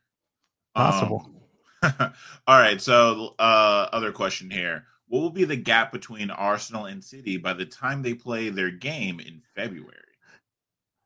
So what is that? We have. Do we have just Everton between now and City? I was gonna say I need to look at the schedule to be sure. Or no, we play Everton, then we have Brentford. Yeah, we play Brentford Saturday, City Wednesday. So quick turnaround from Brentford. And I got to look at what who does City play. Do you think City are going to uh, win their game this week against? Do you think Tottenham got them? Do you think we can rely on Spurs to actually do something, or are they gonna? be It's hard to say Spurs and rely in any real sense. They're the least reliable bunch you'll ever come across. But they've oddly the last two, three, four seasons somehow, even when they're mediocre as they are, they seem to be the team that, along with Southampton, that takes points off of City inexplicably at times during the year. So it, it's not impossible that they do it. They uh, they'll be in a terrible run of form, and then somehow just their style suits a game against City. Now, are they the Yeah. favorites to do so? No, but if they can pull out a draw, I'd, I'd be ecstatic because we could. Anytime City drops points is is massive for Arsenal, so I'll take it if it comes. Thing about Tottenham is like, are they clever? Because like it's really straightforward. I don't get why other teams. Maybe it's because they have the the talent higher than most mid table teams to be able to do this, but they're just going to let you pass the ball and play you on the counter. How Mhm. you haven't figured this out, like, and thought about how you can counteract that. I, I don't get it. You know, Pep Guardiola, greatest manager of all time, apparently, but he can't figure out how to beat a Tottenham. Um, that you know they haven't even scored a goal in their stadium. It's crazy, right? Crazy. Seriously? They missed two penalties in their stadium. It, it doesn't make any sense. But so hey, you know, I don't want to say as soon as you start relying on Spurs, they'll let you Mhm. down. Ask any of their fans. So, but I, I would love to see it. You know who else could take points off of them though? Is they've got to go to Aston Villa, and no team has gained more points besides Arsenal than Mhm. Unai Emery's Aston Villa since he was appointed. They- They've been fantastic. They they really have, and that's a kind of a dark horse to maybe take some points off. But the reality is, between now and the end of the season, City and Arsenal are dropping points somewhere, and it's not Right. always where you predict it's going to be. We see that every season. When when City won the league a couple years ago, and I, I believe it was the year they had hundred points. Uh, I think they lost to Norwich that year. When when Liverpool was on their huge unbeaten run, Watford banged them like three 0 and it was the year that Watford and Norwich City both got relegated when they got those wins. So the Premier League's always got a couple surprises along the way, and I'm sure this year's going to be no different. So th- there'll definitely be some points dropped. I don't really care who it's against. If they drop any, I'll take it. between now and now and that week, uh, I honestly think I, I'm just going to play safe and say that we keep it at five. You know, Yeah. Hope hopefully, like I do think we'll keep it at five. It could get a little bigger. I do see those as possibly two bogey games for for City, but then as soon as I say that, we'll go and lose to Everton. You know what I mean? So it's just like you know you can't really pr- predict anything to to that level. And I don't want to start sounding arrogant or anything to, towards them saying that we're going to get some sort of big gap. Here's a good question, like follow up to that though. If our lead is bigger, does that put more or less pressure on the Arsenal for that game? I, I think it, does put less because we know we've got a little bit of a safety net there. The the tough one for me is, you know, I think we'll beat Everton. Then we have Brentford at home. At home, I'm very confident we'll handle Brentford. But then it's City on Saturday and followed by the team you just brought up, Aston Villa on Wednesday, a really short turnaround to play a really tough game. So I think between those two is maybe where you're going to see Arsenal potentially drop points at, at some point there because that's a really tough two games to have in four days. Like you said, Villa's playing as well as anybody. So coming off of a game against City off short rest against them could be a difficult one. But if if we win those two games leading into the City game, we know we're going to have at least a five point lead. So it's as good a spot as you could hope for. Facts. Facts. He's it isn't wrong. arrogance. It's just accurate self assessment. We It are 100% team in the is. Yeah. There's no doubt about it this season. Arsenal's been, there's a reason we're top. We've been the best and we're deserving of it. And we've looked better than City for the most part. That doesn't guarantee you anything. But up to this point, it's just the reality of the situation is we've been best and, uh, and a clear best, I think. All right. Well, it's been an hour. I think we've we've kind of covered the topic. You want to call it uh wrap it up here? Yeah, let, let's wrap it up. Should give a shout out to everybody who's uh, joined today. We've had a pretty good group: uh, Olivier, Dan, Matt, Josh, on down the line. We've had a bunch of people on earlier, so shout out to everybody. Ian that makes the show go along. Dublin, I know I saw him in the chat earlier commenting. So thank you to everybody for tuning in. Like I said earlier, bottom of the screen you can see the uh, the banner going. There is going to be an upcoming show for uh, a breakdown of Chelsea finances, which should be interesting, and we'll have a lot more shows along the way. Yeah, and if you really like what we do, again, please drop us a like. Arsenal fans around the world come together strong in voice. We will be playing again on this Saturday.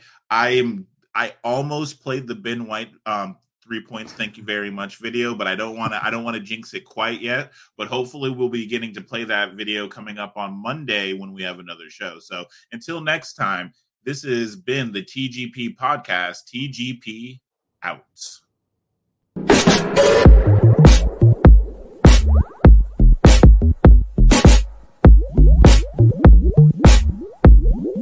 Watching the Gooners podcast, a production of TGP Media, wholly owned subsidiary of Wanker Broadcasting Company Limited PLC. All rights and likenesses, except for Owens, are available for purchase and distribution according to the historical tenets of bird law. Make sure to check out the Gooners podcast Patreon at patreon.com forward slash TGP.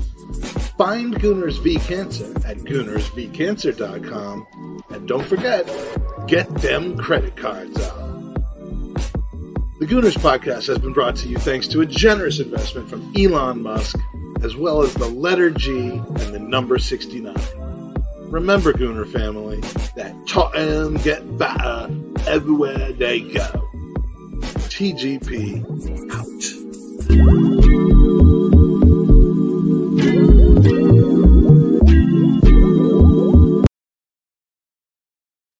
Vintage Arsenal, Vintage TGP Podcast.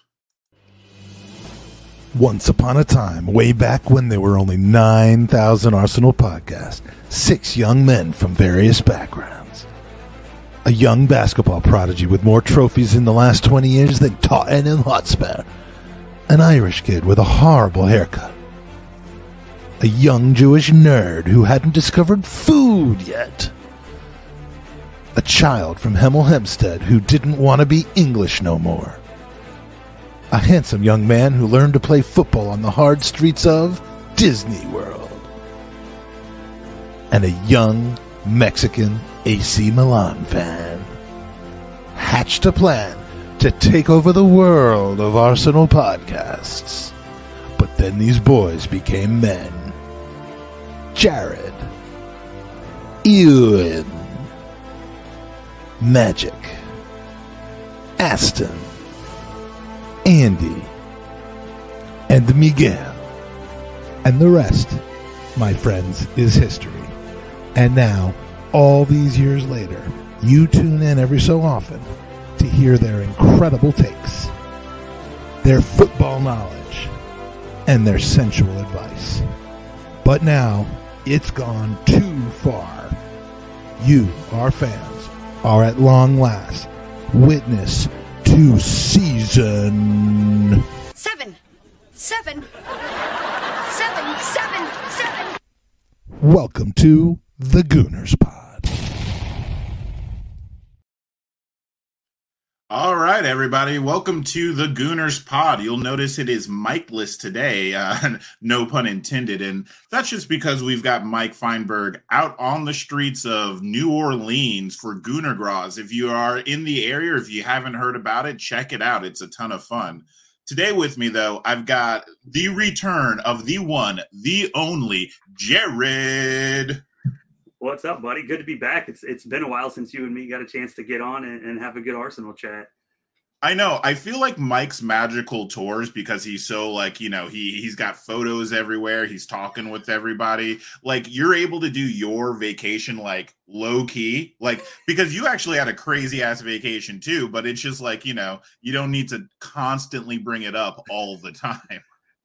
Yeah, we had a we had a great trip. We've been away from home for about two weeks. Uh, just got home last night. Had a fantastic time. Um, you know, luckily we were in for the uh, Arsenal Manchester United game that ended up being you know probably one of the games of the season at least thus far, and got to meet a bunch of uh, bunch of people we've known online for some time. Finally, that's the first time actually Mike and I have met in person. So Right? had a lot of Really? fun. Owen came down and uh, yeah, it, it's been it's been great, but nice to be home and trying to get back on a normal sleep schedule and, and all the rest of it. Well, was that wa- so you got to go to the United game, right? Yeah, yeah, yeah. Yeah, How- we went. Uh, myself, my wife, and Owen. Uh, the three of us sat together uh, on the clock end. I, I need you to answer for something real quick. Gooners Podcast.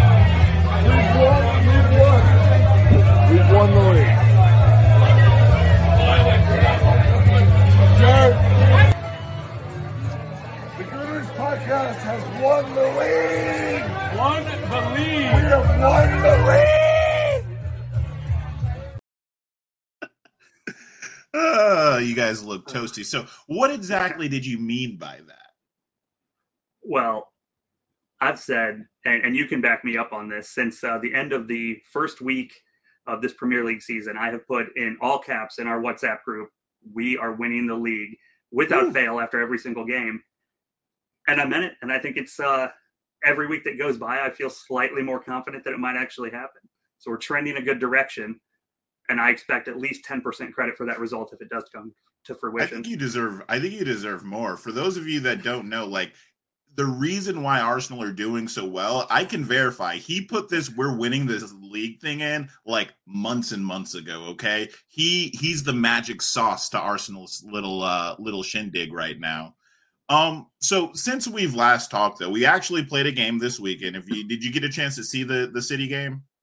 Uh, I did. Uh, we were we were on holiday, but uh, went to bed that night. Set my alarm for about two a.m. local time where we were at, and got up and uh, watched that. Went back to sleep for another six hours and, and called it a day. He's, he's like he. I wake for one thing and one thing only, and that's when the Arsenal play. that that was it. Yeah, middle of the night, but you know you're on holiday, you have no obligations. The next day, I figured I could get up, watch it, and still sleep in and and be in good shape. So I did get to catch it all. All right. Well, then you you you probably you know how it went. This is how the game kind of panned out stats wise.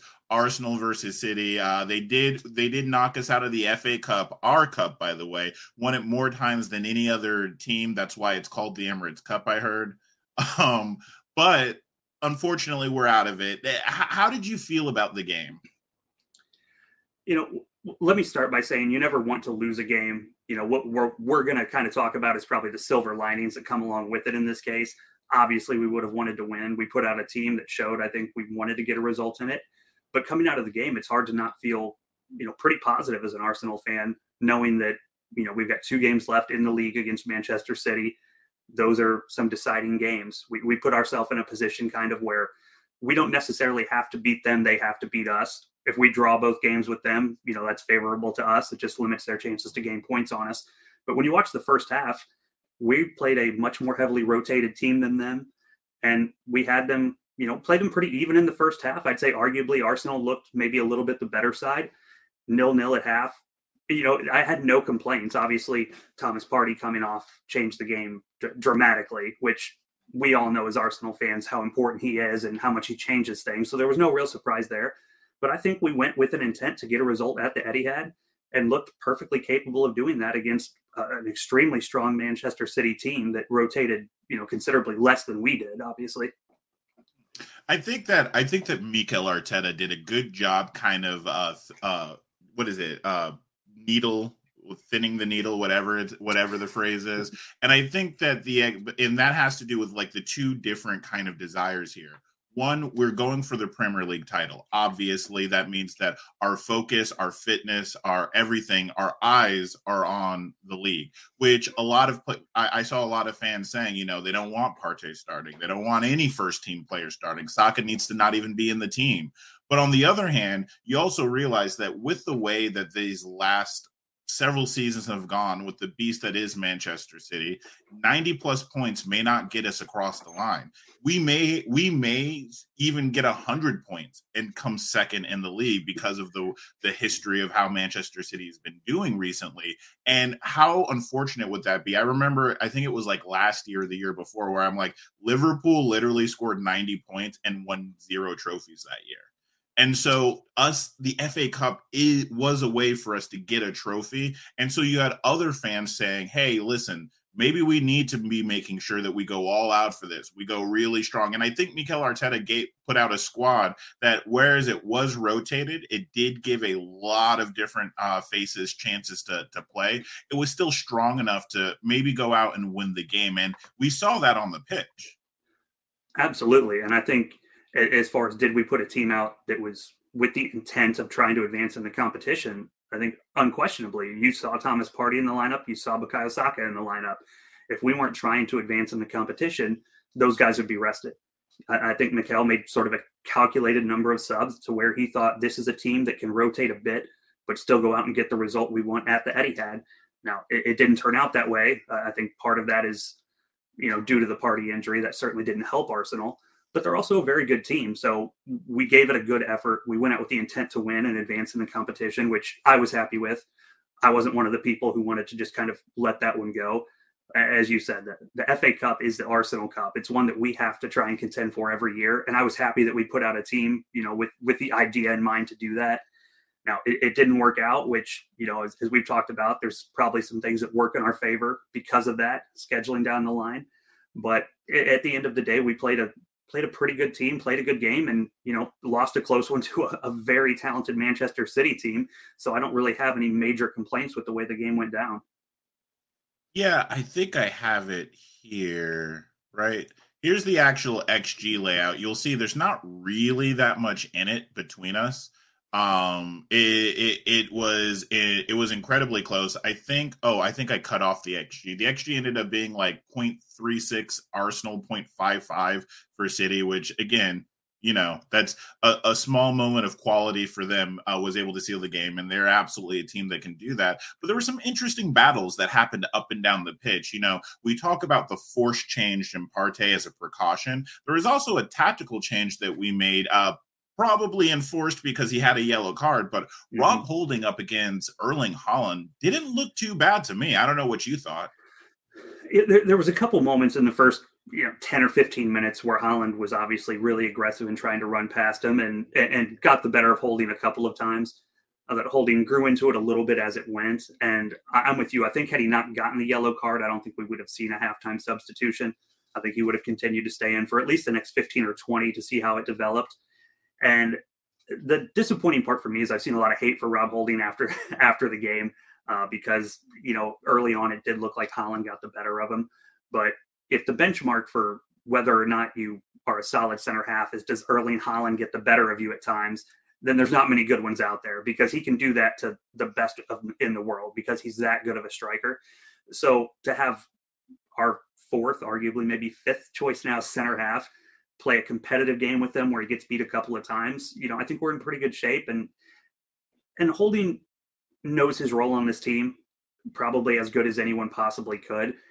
And he's an effective player in that role. I know people want him out in the summer or talk about moving him on all the time, but if you've got a guy who's happy playing the number of minutes he gets, that is his skill level and also the sort of dressing room presence that it sounds like he is, that's a guy for me that is a no-brainer. You you wish you could have more of on your team, to be honest, because most people that are anyone better than him isn't going to be happy playing the limited number of minutes he's getting. So I think he does a lot of good things for us that are tough to replicate if you were to try and move on from him.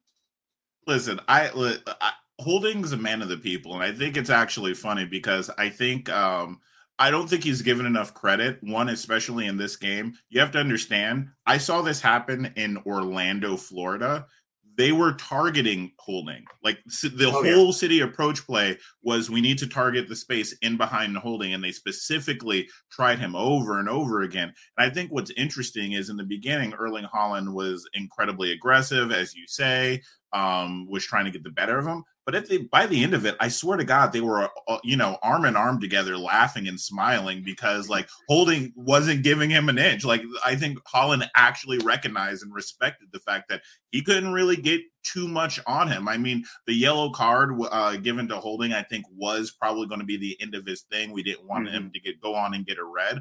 But the interesting part is, honestly, Haaland could have had a yellow card the other way. It was six of one, half a dozen of the other in that situation. You know what I mean? And I, I and I can't help but see like how much like both of them really relished the challenge. And then obviously, you know, William Saliba came on, and that was pretty much the last they tried to ever get a ball over the top again.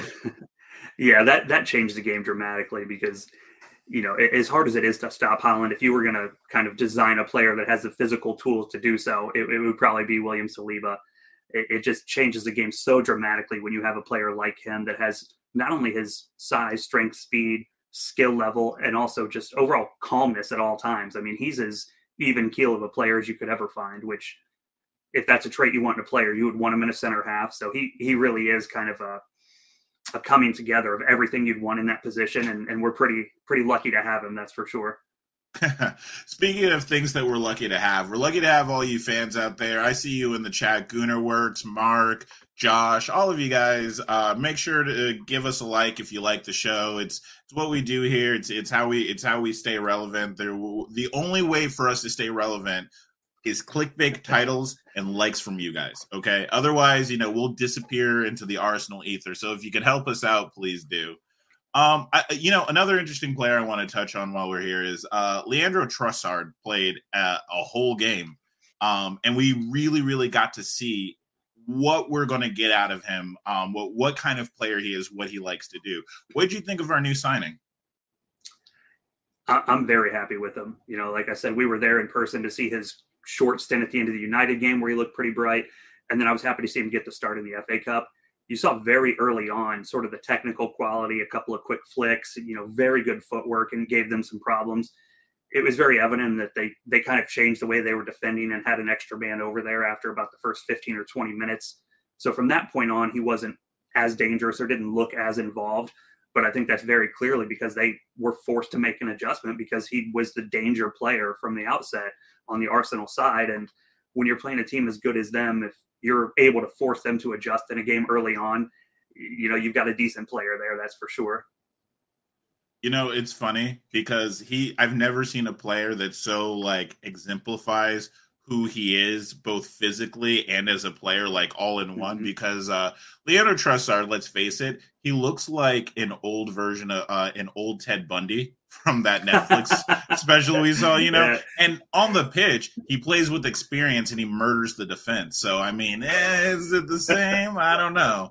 Um, but yeah, he looked like a guy that just was comfortable. Like he just looked like a guy that has mm-hmm. been playing with us. And, and it's interesting that we say that because it wasn't so long ago that Martinelli and Emile Smith Rowe and even Saka didn't look quite as comfortable. I remember some of the first comments that I made on this show with you guys was I was happy with the progress, but I was noticing that they weren't telepathic yet. They were they were a little timid. They weren't ready to take people on, and that took some time. And now they're doing it now because it takes time to grow. But Trossard came in and did it day one. He, I, I think, within the first ten minutes, he had that mazy run up the left hand side and broke a couple of players. And had it not been, uh, I, I think. I, uh, you know, half of it was his fault for it being a little too at the goalie, but it was also a great save. I think Ortega was on smoke yesterday or or on whenever we played. Um, he would have had a goal today too. He would have had a goal there too. So I mean, what what a player, what a signing, plug and play. He looks like he looks the part. You know, I, I do understand the disappointment in not getting Mudryk, but I I don't know. He's, he looks a great player to me. He does, and it looks like he sort of took to our system like a duck to water. I mean, game one, like you said, there was no sort of easing himself in. He just looks like he belongs in the Arsenal squad. He's, you know, obviously he's 28, I think, so he's got a maturity to him. He understands the game, seems to understand spacing very well. As Joshua said here in the chat, he has some quick feet. He certainly does. He's, he's very tricky on the ball, too. And I think as the season goes on, when he's in, we're going to see a few really good Arsenal goals come out of some flicks and back heels and some of the stuff that he has in his locker that it, not only see an effective player, but he'll be a fun, exciting player that I think all the fans are really going to come to like over the next couple of months. Tap dancing contest. Are you taking Saka, Martinelli, or Trossard? Ooh. I I may take Martinelli. He just looks like a guy who could do a hell of a salsa. So he's probably got he may have the best little, feet of the bunch.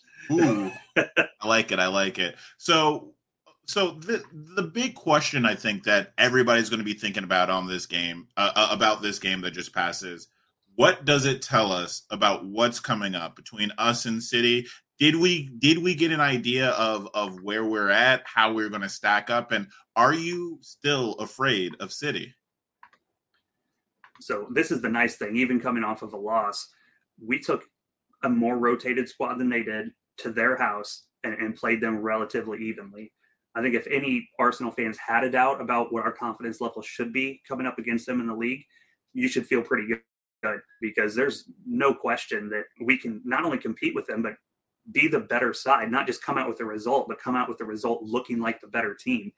As far as us being afraid of City, now I respect what they've done the last handful of years. They have the league titles to back it up. But the nice thing about being an Arsenal fan right now, this season, based on what we've seen, is forget City, forget the Premier League, forget just England. There's not a team in world football that I'm quote afraid to go play. I'm not saying we beat everyone or we're not beatable, but there's nobody out there that plays at a level so much higher than ours that we should be afraid of them because the team's been that good.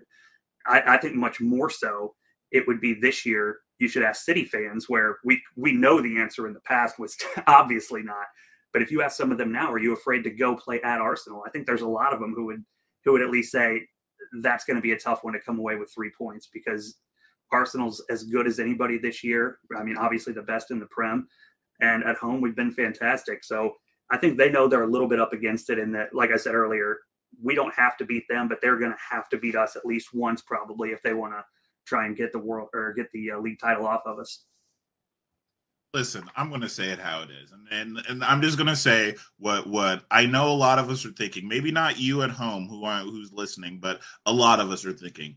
City, you bought it all, and what did you buy? You didn't do Chelsea and just go and buy trophies. You bought Arsenal. You bought our way of football. When you came in with all your money, who did you try to emulate? Us. You tried to play like us. You bought our players. We know you. You're what we what we we invented you we're we're the Kim uh we're we're the uh, Lil' Kim to your Nicki Minaj, okay? like we're coming back in a big way. You're not ready for this. We invented the game. You just play it, and we're going to show you a thing or two on the pitch when when it comes that time because you've never seen in your life an Arsenal fan base that backs a team like this. You were never around for Highbury days. Back in Highbury days, you guys were in like League Three.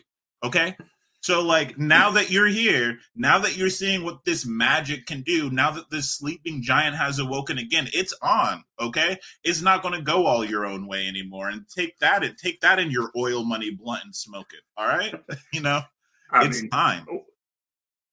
Said there that I want to highlight because it couldn't be more spot on when you talk about the Arsenal fan base and the voice we have. I think I tweeted it during the game.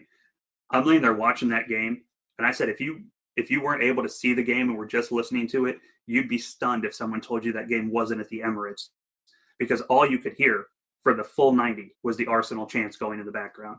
It, it sounded like it was a game at the Emirates. It really did, and that shows the dedication the fans have.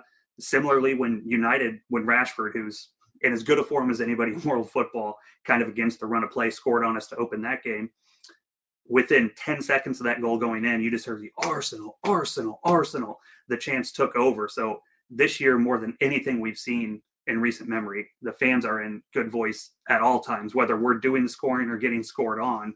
The place is just electric with Arsenal fans, and it's amazing and, and wonderful and refreshing to see. That's for sure it's funny because the whole world's trying to got to get used to it again because Arsenal has chest again. Matter of fact, this is Jamie mm-hmm. Carragher talking about Gary Neville.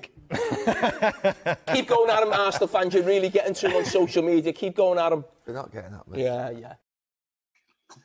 We've got not just we've got not just other teams rattled. We have uh we have pundits rattled. We have ex players rattled. We the, the, world isn't ready for us to win the league. And I'm saying this, you like you're going to notice this right now. I'm calling it right now. You see it everywhere. You, you know, at first it was cute when we were on top of the league. You saw like you know Liverpool fans. Oh, I hope Arsenal does well. United fans. Oh, Arsenal's doing great. You know, they they because they didn't like City. But now that they have to mm-hmm. really contend with the idea of us winning after the decade of banter that they gave us. They're not ready. They're not ready because they've been sitting tight, making their little jokes, saying their little things. United, you haven't won a trophy in a good minute.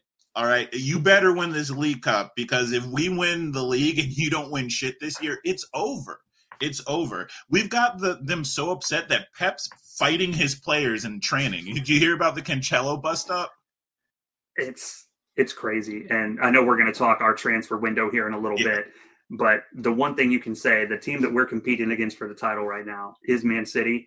And it's hard to say they didn't weaken themselves in January because people who follow me on Twitter or have listened to the pod for a while know I'm as big a lover as Joao Cancelo as anybody in the world. I think the guy's easily one of the best football fullbacks in the world. And I think he's also just one of the technically best overall players. I'm a huge fan. So to let him go and not really replace him when his deputy deputy players, a, a relatively young, unproven player. There's no question they've weakened, and them weakening is Arsenal strengthening. When it's a two horse race, which I would, after our win over United, I would say it already is. I think their January window is going to be as impactful as ours, and that not only did they not improve, but I think they've they've come back a little bit from where they've been. So all, all good stuff for us, and, and they're going to be a little up against it if they lose a game or two uh, in the next month.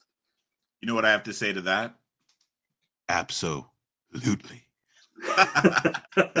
oh man, I need that pep clip. Eh, I'll I'll have it ready for the next show. So that actually brings us to another point. Like we're about halfway through the season. It's time to kind of do some evaluation. We have the transfer window that just shut closed. We're going to talk about that in the moment, but I do want to talk while we have the time about a couple of our loan signings that have gone out and that have really really impressed. Uh, the first one I actually want to bring up here is, and I know a lot of people will forget about him, but Nuno Tavares has actually been doing quite well over in Marseille. I actually think it's kind of funny when you look at Marseille's top scorers, you see a you see a pattern.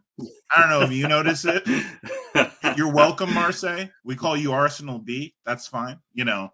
But um, the, the thing that really sticks out for me is not only Nuno, is Nuno Tavares scoring goals, but he's up there with the top dribblers in the world right now. And you'll notice that on this list, you'll see um, he's above Saka, he's above Martinelli. Like it's insane the company that he's keeping right now. And in on this form, like, you know, yes, last year we were like, it's curtains for you. You'll never wear the shirt again. Uh, I you were hearing that from the fan base, not me personally. I thought he was young, but is he making an argument to come back into this squad and really show us what he's got? I think in terms of his skill level, he would be one that could is of a level he could add something.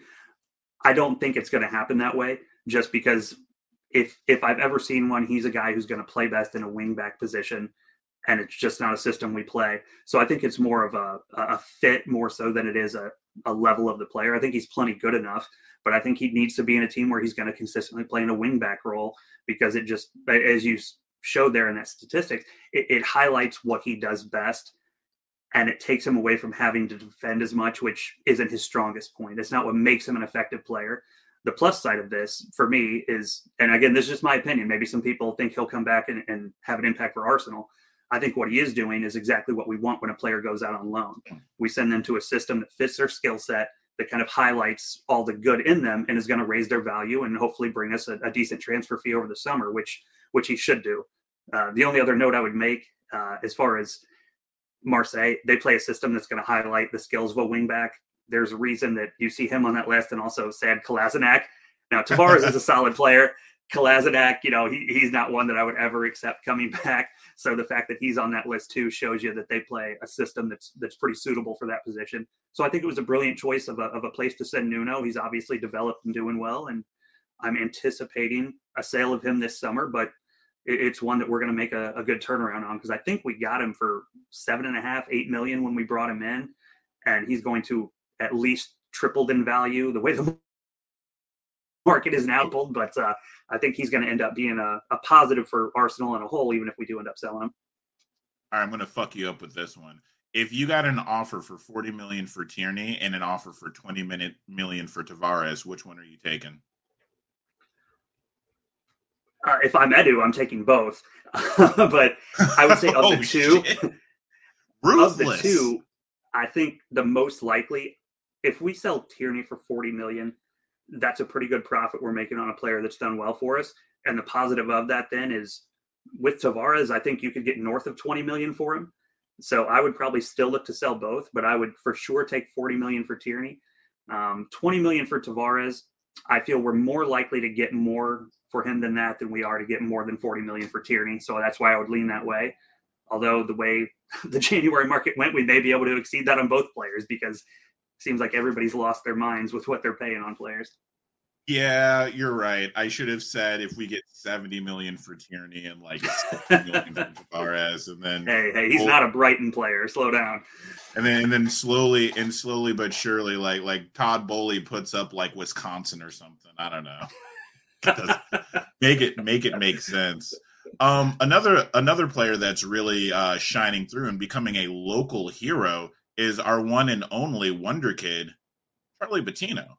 hmm Now, one of the things I really want to highlight is we're often talking about the fact that we want a new midfielder, that we need a new midfielder, that you know that's a that's a place that we lack a lot of depth. Are we forgetting about this guy coming through? Because not only is he, you know, putting up the stats as far as goals and assists are concerned, but if you check in there, he actually had as like 136 re- ball recoveries, like the highest in the league uh i- i- i- in that league so he's actually a very tidy player he actually recovers and and keeps possession very well is this are, are we maybe a little too worried about our lack of depth in midfield I, I wouldn't say we're too worried because of the areas, you know, front to back. I think it's the the one that requires the most um, strengthening from what we have. We've got a lot of attackers. We've built a very solid defense. So I think a, a midfield addition is what we're going to need.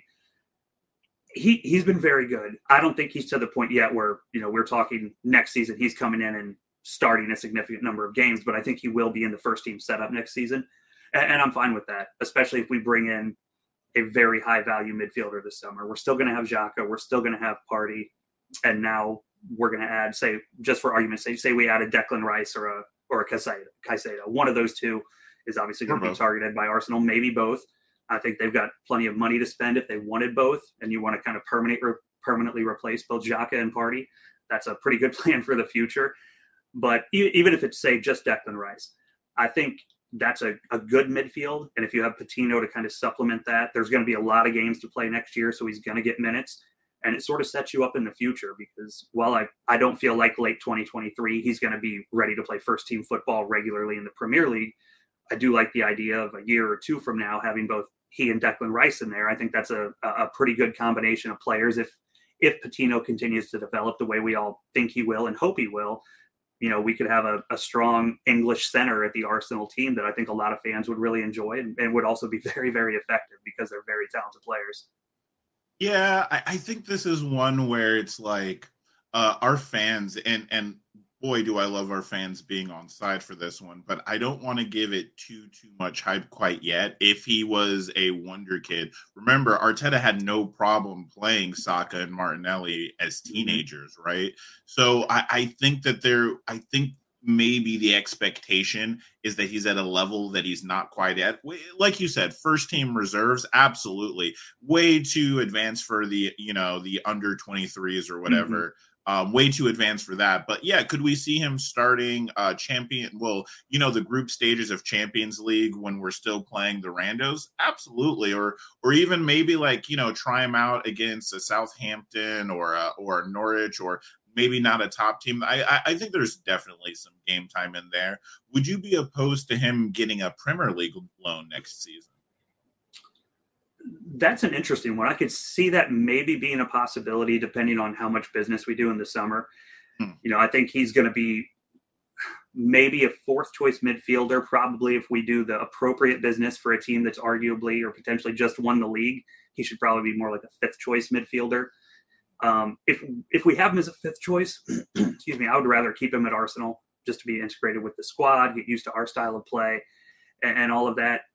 If if Arteta doesn't think he's ready to be our fifth choice midfielder, which that's really the only question, I could see a Premier League loan to a bottom half team being a, a good place for him potentially.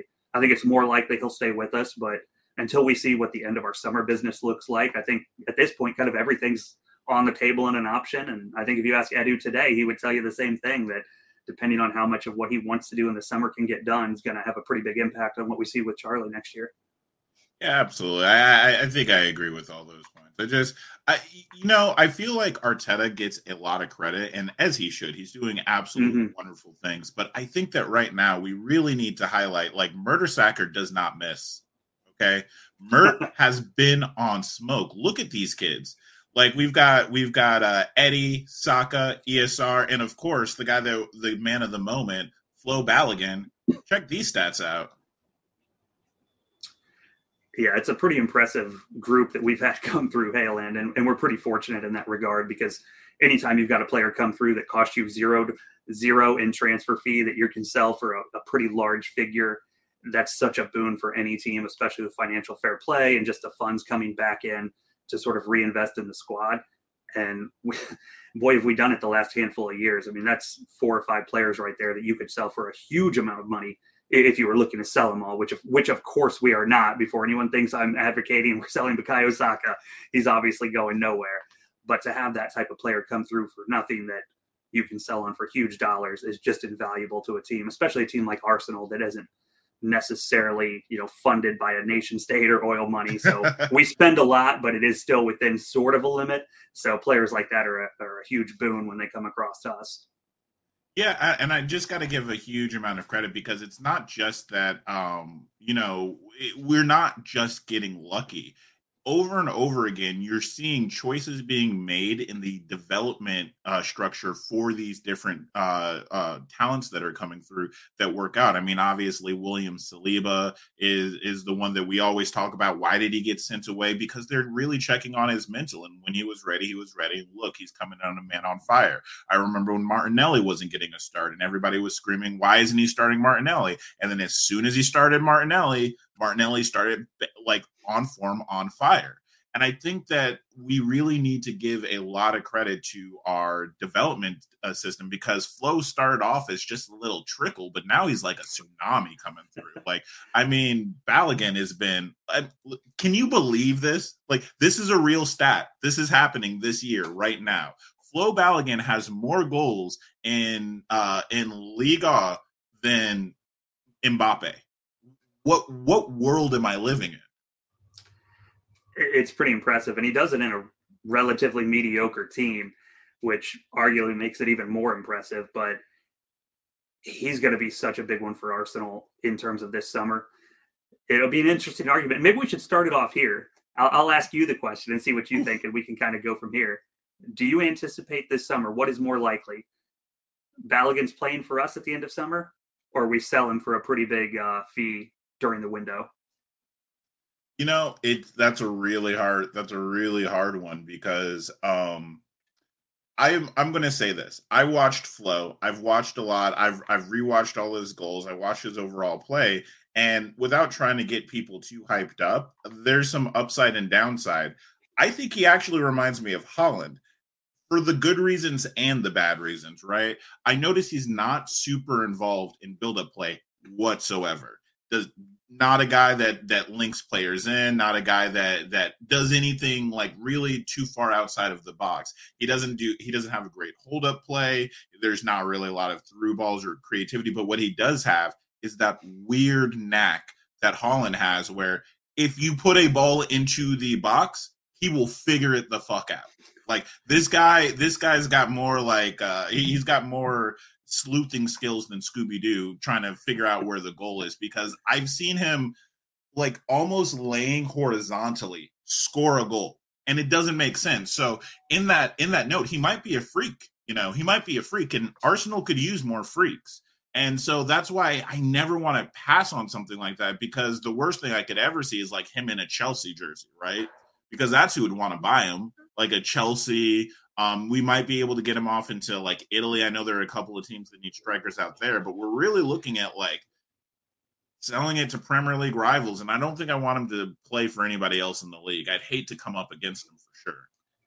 Yeah, I definitely wouldn't sell him to Chelsea or a team that you know is potentially in the future competing with us. Right now, they're not competing with us. They're you know doing their darndest to try and qualify for the Conference League next season. I, I, did, I did think it was interesting on that list of all the top goal scorers. The guy right next to Flo on that list is Victor Osimhen, who mm. I think if we were going to sell him, that's a good target for him to go next season. I think it's very likely Osimhen moves on from hmm. Napoli, mm. so they're going to have a hole right there, and I think that would be a, a pretty good fit for him in terms of style of play. And if you're Arsenal right now, you know it, they're both Balogun's younger. We haven't seen him play in the Arsenal team. He's playing on a mediocre side. But if you just looked at the statistics, I'm not sure that getting rid of Eddie to keep Flo is a slam dunk, something you have to do. They're both making a pretty good case for themselves, and Eddie's doing it in the Premier League against top competition. You know, all the games we hmm. played against good teams this year, he's found the back of the net. We're coming off his last performance was a 90th minute winner over Manchester United in league, so it, it would be tough to move him on. And if you're not going to move Eddie, which I don't think is likely, I think this this summer we may see Balogun on the market, and in a time where people are paying absorbent fees for you know young, relatively unproven attackers.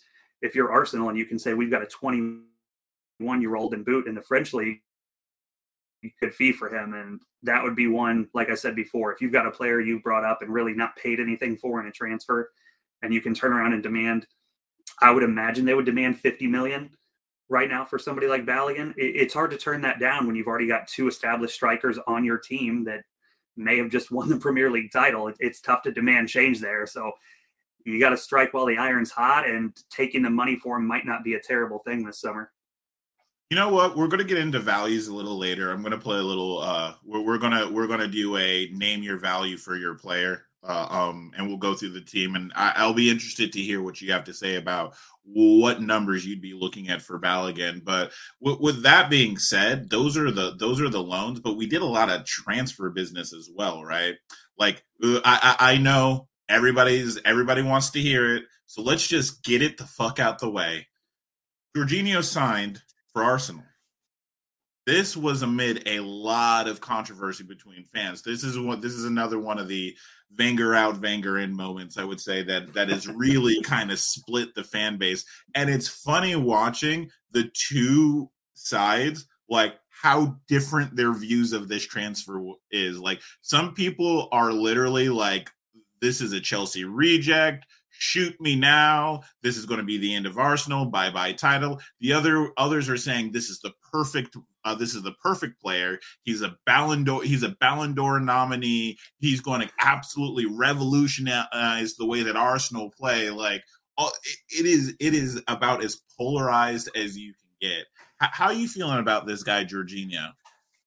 You're right. It is super polarizing. It's polarized the Arsenal community online, and it may polarize this podcast because I think you and I, you and I may uh, may differ on our views of this deal. I actually am perfectly fine with the Jorginho signing. I don't have any issue with it. And I look at it from a very sort of baseline. of at the end of the summer summer window, end of January, Man City, I think, got a little bit worse. And it's hard to say that Arsenal didn't get a little bit better. And that includes Jorginho. He's he's a considerably better player than Elneny or Sambi, the players that would have potentially been in that spot. I know Mo's hurt now, so it doesn't really matter, but he's a significant upgrade on either of those players. So we're a team that's already five points clear with the game in hand, and we've improved. It's hard for me to criticize that too harshly, even though I know it's not the player that a lot of people wanted. We all wanted to see another, you know, high value signing come in, but I like the Jorginho signing. I think it makes sense for a number of reasons that we can go into, but I'll leave it right there for now, so you can give your thoughts on uh, on him coming in. Uh yeah, I, I think that unfortunately for me, the the problem is with all the controversy surrounding him, there's a lot of downside. Uh there's a lot of downside from it from an image from a from a uh how it looks standpoint to the point where it makes it so that there's an unfair level of expectation that I think that the player is going to have to meet in order to offset that downside, right? Like I think that if you had, for example, gotten like Bamba, for example, Bamba could have come in and performed at a level that like w- was you know mediocre at best, and fans would have been okay with it. But mm-hmm. if if Jorginho comes in and he's just mediocre, I think that a lot of fans are going to get on the on the um on the club's back because why didn't you just sign Bamba? Why didn't you just sign any other midfielder at that price? Because you can't tell me there's not a midfielder that's available between the price range of 12 million and 70 million out there, right? Like the, I, I could go to transfer market right now mm. and I'm sure I could find a list of thousands of of different uh, players. And that's the thing here, right? I I think personally for me, when I look at the eye test and I also look at his underlying stats and look at the systems that he's played in, I don't think that Jorginho will contribute in a level that's any better than Elneny or or Sambi Lokonga and I'm not saying that's not because he's not a he's not a better player. He's definitely a better passer of the ball. But I think that in general, I don't see him like upping a threshold where I go, he's going to be the difference in in the performance level at at, at a uh, at Arsenal. It's like it's like how do you say this right? When you have two players that are pretty equal, right? Like maybe one player is technically better than the other, but when you switch them out in the team, the whole team doesn't perform differently you know and that's where i'm at with with Jorginho's. i don't i think that it, i think that especially because of he he usually needs a destroyer next to him he actually plays the his best play is when he has somebody that's incredibly physical that wins the ball uh, wins the ball kind of like a Coquelin type like a Cazorla situation and i don't know if we that we accommodate him at the, at that level we if we have that set up for him so i'm i'm not too i'm not too impressed for, with it to be honest. Yeah, see, I, I think he actually fits us pretty well. I, I, think if Granit Xhaka, let's say, I mean, we obviously are bringing him in in case Xhaka or Partey gets hurt. We're not talking about a guy who's going to come in and, and slot into the starting 11 at any point, you know, other than rotational purposes. So if Xhaka gets hurt, I think Jorginho is actually a, a, very similar player, really. I think a lot of the things Xhaka does well, Jorginho also does well. I think the interesting piece would be if Thomas Partey gets hurt, you know, how do we work with those two together in midfield when in, general they both kind of have the same weakness. The the lateral quickness is not something that either of those guys possess.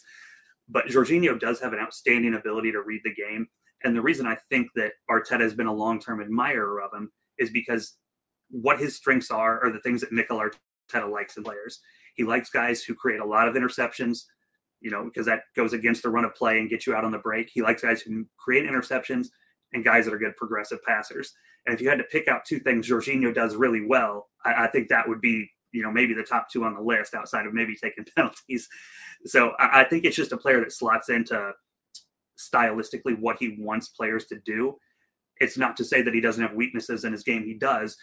But what he lacks in lateral quickness, I think he makes up for to some degree in his ability to read the game, which is why he gets so many interceptions. He's able to understand what's about to happen a little bit quicker than other players.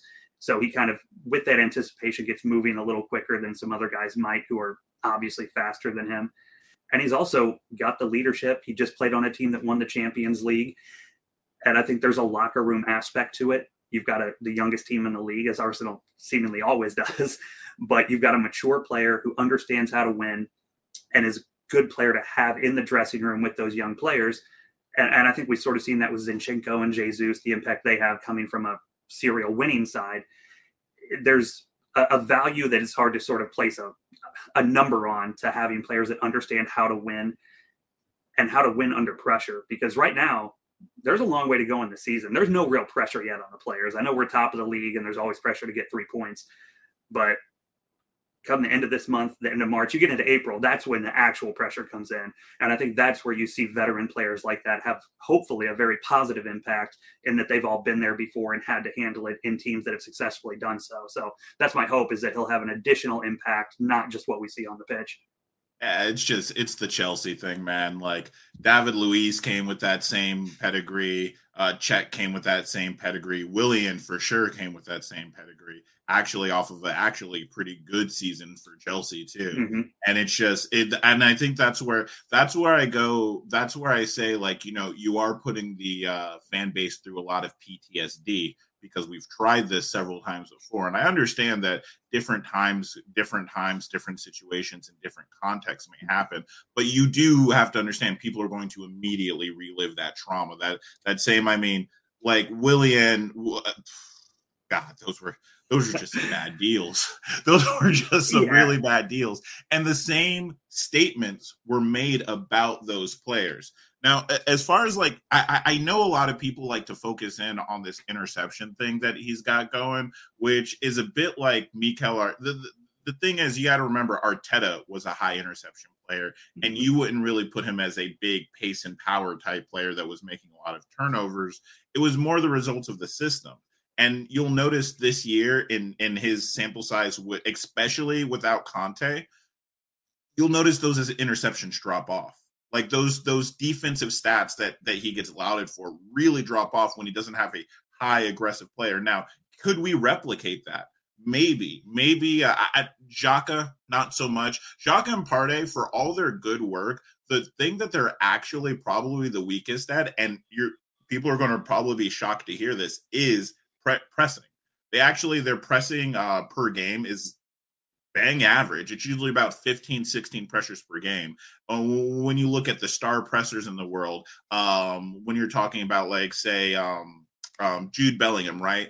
Jude Bellingham's at like 21, 22, Camavinga 21, 22. Like that's that's the high end of it. That's actually our our midfielders are actually very low impact for that. So I, I do wonder about a little bit about legs. That's that's my biggest worry. But I think like overall, listen, at the end of the day, if we go and we win the league, nobody's going to care. Mhm. Like nobody's going to care. And, and the biggest deal is too if if all of this is shut up the first minute he uh, straps on an Arsenal shirt and he plays well. It's just unfortunate that the bar is going to be a little higher for him. You know what I mean? Yeah, the bar's certainly going to be higher than Elneny or Lokonga because he's coming from a bigger team. Um, Yeah, the baggage, certainly you know. Sambi did. Yeah, and and like you said, fans and Arsenal fans especially are extraordinarily uh, reactionary to everything, and I can understand the not wanting to deal with Chelsea. That's that's the only thing. If I had to pick out something about this deal I didn't like, that's the obvious thing is that you're giving money to Chelsea, and we don't ever want to do that. But the the thing I say I don't like it, but the reality is, does it make any difference for Chelsea? Not really. I mean, they're obviously not short on money in terms of financial fair play. They've got a number of players they can sell to, you know, kind of make those requirements. So eh, that's what kind of takes me off of caring too much about that is because they're not hurting for money. And if you're curious, quick plug here, Mike is in the works on uh, working on a Magic Mike shows you the money episode specifically on Chelsea and how they qualify and how it works for financial fair play. So keep an eye out for that. I'm not sure exactly when that's going to come out. I know he's down at Gunner Gras this week, but we are going to have a pretty detailed breakdown coming up on the channel of Chelsea's finances and what that looks like for the coming years for them as well. Yeah, and we kind of cover the uh, you know, we, we covered this guy and and we've kind of covered this guy. So, you know, I, I I will jump ahead a little bit because I think that, you know, we we know we know how we feel about both of those signings. I think everybody's like, you know, that's just average. I, I don't think anybody feels like, oh, these are the greatest signings ever, but I don't think anybody's unhappy with these two signings. As a matter of fact, I'm Mhm. actually quite happy with them, especially news is that uh Kiwior broke like four records in training this week. Um, here we I are. saw that. I saw that floating around social media. I'm not sure the origin of that. So I, whether that's true or not, I have no idea. It very well may be, but I'm just not sure where that came from, and I haven't heard the club say anything about it. So maybe we'll get some confirmation of that soon. Yeah, But, exactly. yeah, it, it is it is true, what it is. Impressive. Yeah, like if it's true, you know, we'll take it. If not, like, you know, that's a good little piece of uh that's a good little um soundbite that you guys put out there to get people behind the player. But what I did want to kind of skip to is like let's talk about this transfer window overall because you kind of hinted at it. This is what we got going on now. And this is one of the reasons I don't like dealing with Chelsea either.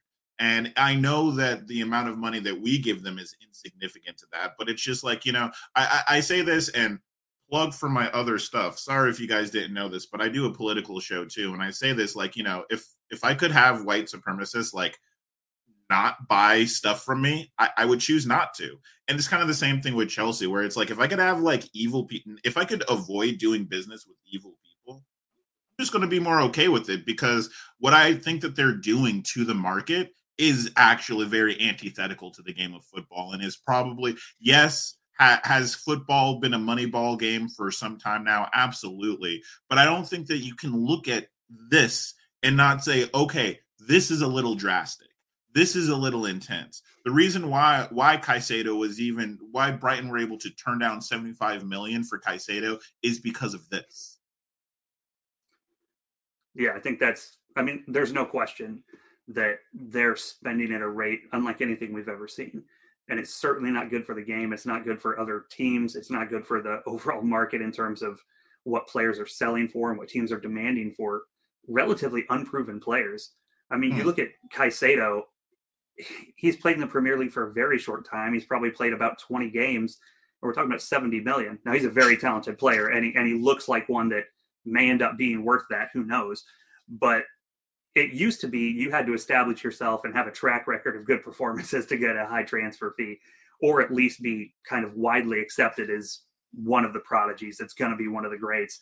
Now it seems like if you've got a good physical profile, you you play a dozen good games, there's sort of no limit to what people will demand. And when you have one or two teams out there that'll pay it, when you look at a 100 million for Antony or 120 million for Enzo Fernandez, demanding 70 million for Caicedo, it just completely throws off the market for every team that aren't those big teams that can afford to pay that. And it just creates kind of an awkward situation when other teams are trying to set a valuation on a player because the bar's been set at such a ridiculous, ludicrous level more than once that it makes it very difficult for the market to kind of recover and come back to what's a realistic demand for most of these players, I think. Yeah, and and, and that's the thing, right? Like it, it, it's funny because you know we always talk about transfers, like high value transfers not working out, and I and I always counter that with, would you look at where the high value transfers are coming from? Because it's Chelsea and it's United, and it's been that way for the last decade. I mean, we all make fun of City, and don't get me wrong, City have spent, they, they absolutely have, but if you look at the top 10 um, most expensive transfers in the Premier League, it's eight of them are Chelsea and United. Like it's it's Mhm. disgusting. And how many of and, and when you look at it, Lukaku, Maguire, um, Antony, these are players that they're not really working out for them. You know what I mean? Like over and over again, but they're able to just absorb these losses and just keep uh, keep it moving, which ends up inflating the market and ends up making a Mudryk closer to 100 mil. It makes Caicedo uh, over 75 million and Brighton be able to bat an eye and just you know wave it off. And and it's it's crazy to me that uh you know I, and I'm just going to say if Chelsea don't make top four this season, dead. Like They're not- I do not want to hear anybody talk about anything else besides spending half over half a billion dollars and not making top four. Like Half- that will be the biggest bottle job. Period. You know? it, it, it's crazy. I don't think they will make top four. I mean, I, I kind of make the joke. Todd Boehly said we should have an all star game. And when everybody laughed at him, he just said, fine, I'll just create my own all star team and just plucks talent from every which direction. And it's not very often in sports you take a dozen really good players from other places, throw them together, and they play as a team right away. I, think it's going to be a little bit of growing pains here and there. And they may have some good results just because they do have a ridiculous depth of talent. They have they go three or four deep in every position of, of very good players that people would be lucky to have. But I think the key point you made that I think is is spot on there is the reason they can do it is because they have the financial backing to swing and miss. Like you said, and I don't think we have the graphic. If you look up the list of the top 10 Premier League transfers ever and went back and said, was that worth it? I think for sure one in Van Dijk. There might be a second on the list. Arguably, you would say yes. But the vast majority of those high dollar deals, when you're talking about record signings, have not really gone to plan for the teams that took them. And are ones that I, I think even if you ask fans of those teams, if you could go back and do or not do that deal, I think there's a, a lot of them there where they would say we would pass and use that money somewhere else. So that's the thing that I think is a saving grace for most of us is that most times those deals don't work out, especially now with the trend, like we said, of doing it on relatively unproven players. You, you look at someone like Enzo Fernandez. I think he was just purchased last summer for maybe 20 million. Six months later, you're selling him for 120 million.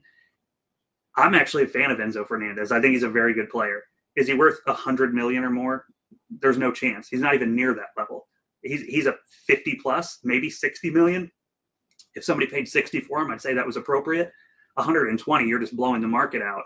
And the problem you're going to see in coming years is if Chelsea misses Champions League or misses Champions League two years in a row, you've got a lot of players on huge money, on huge contracts that the sell on value may not be there the way they think it's going to be there. So it's going to be very interesting to see how things play out over the summer. If they miss Champions League, they don't have that money, don't have the draw that goes with that, and are still trying to make more summer moves, which undoubtedly Todd Boehly will be looking to make more summer moves. I don't think he's got any thought in his mind of curbing his spending in any real way. So it's going to be interesting to see how that all shakes out over time. And if they don't play to what those players' potential is, they could find themselves in, in kind of a tough spot and trying to offload them and, and stay within the guidelines that are set out currently.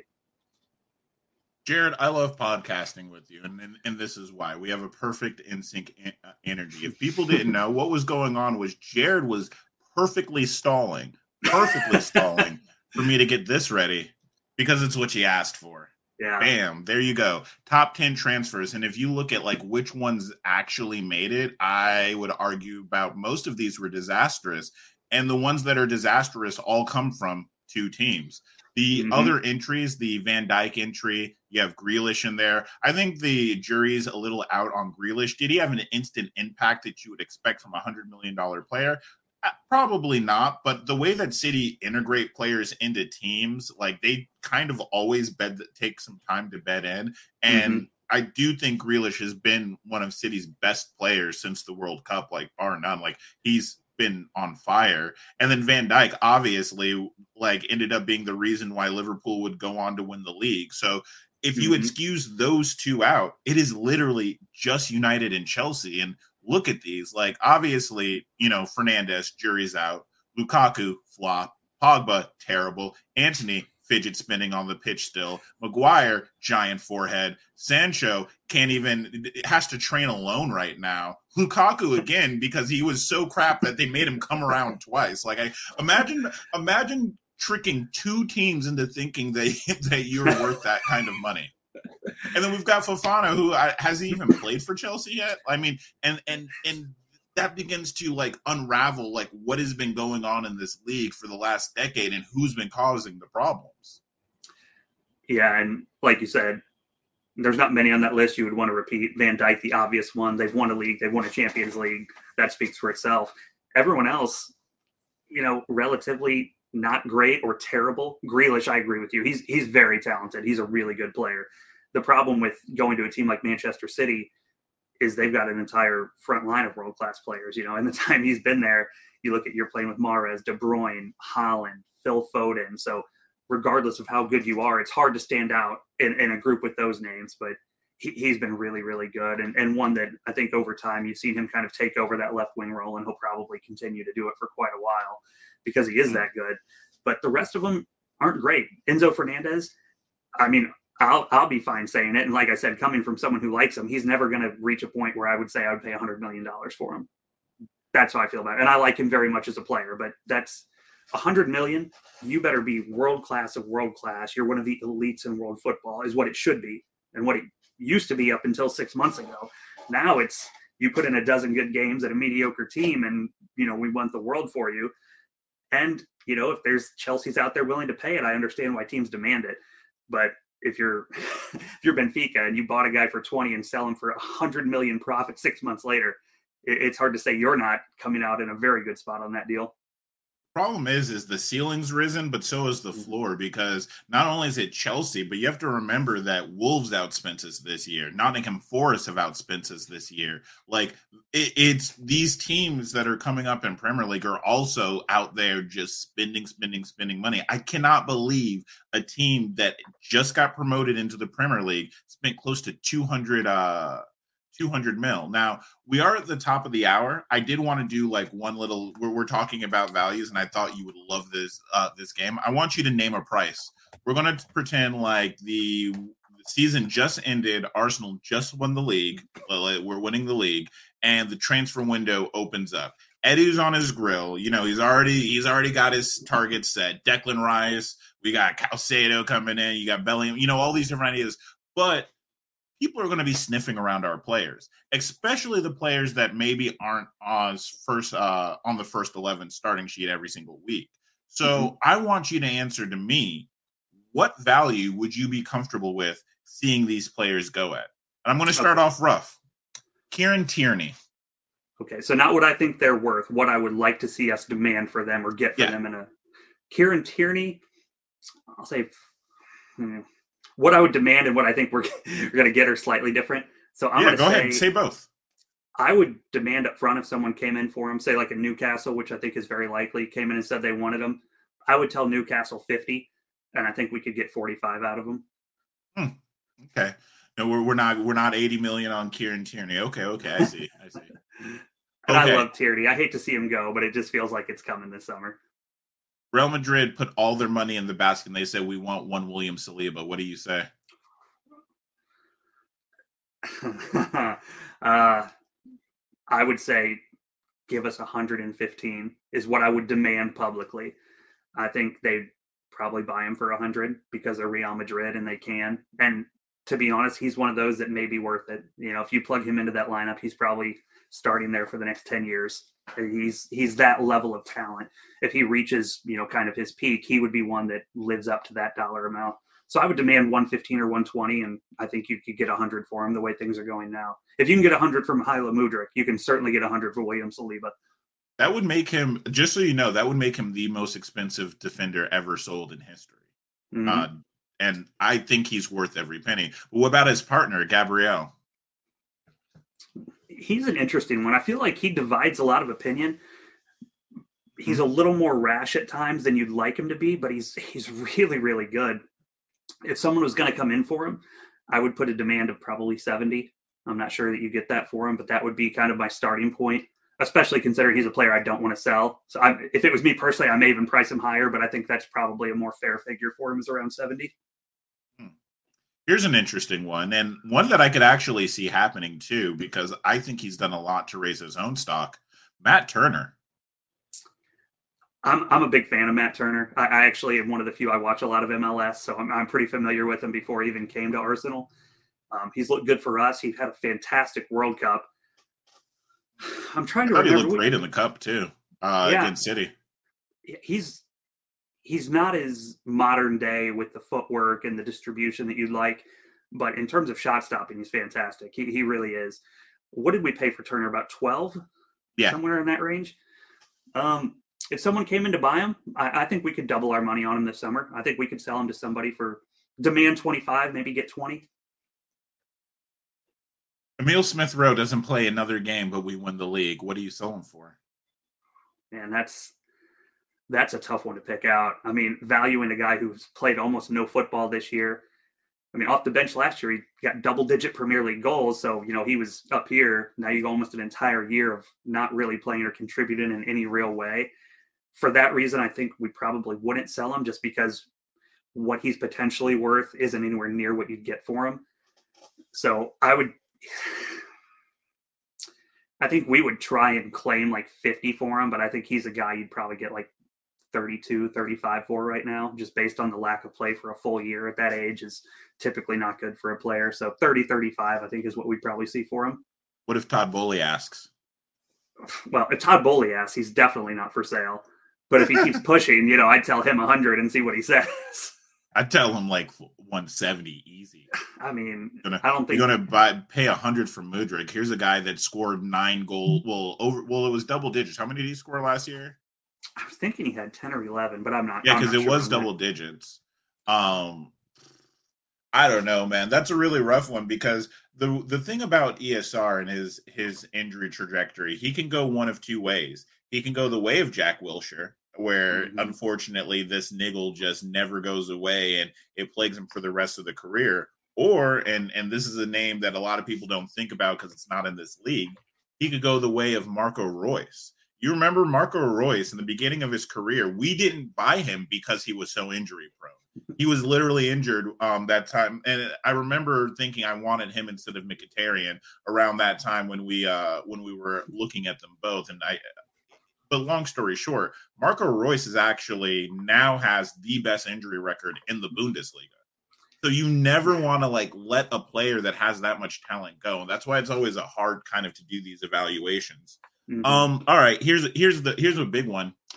Flo Balogun. Yeah, so we did touch on this earlier a little bit when we were talking about him. Um, it, it depends on how the rest of the season goes.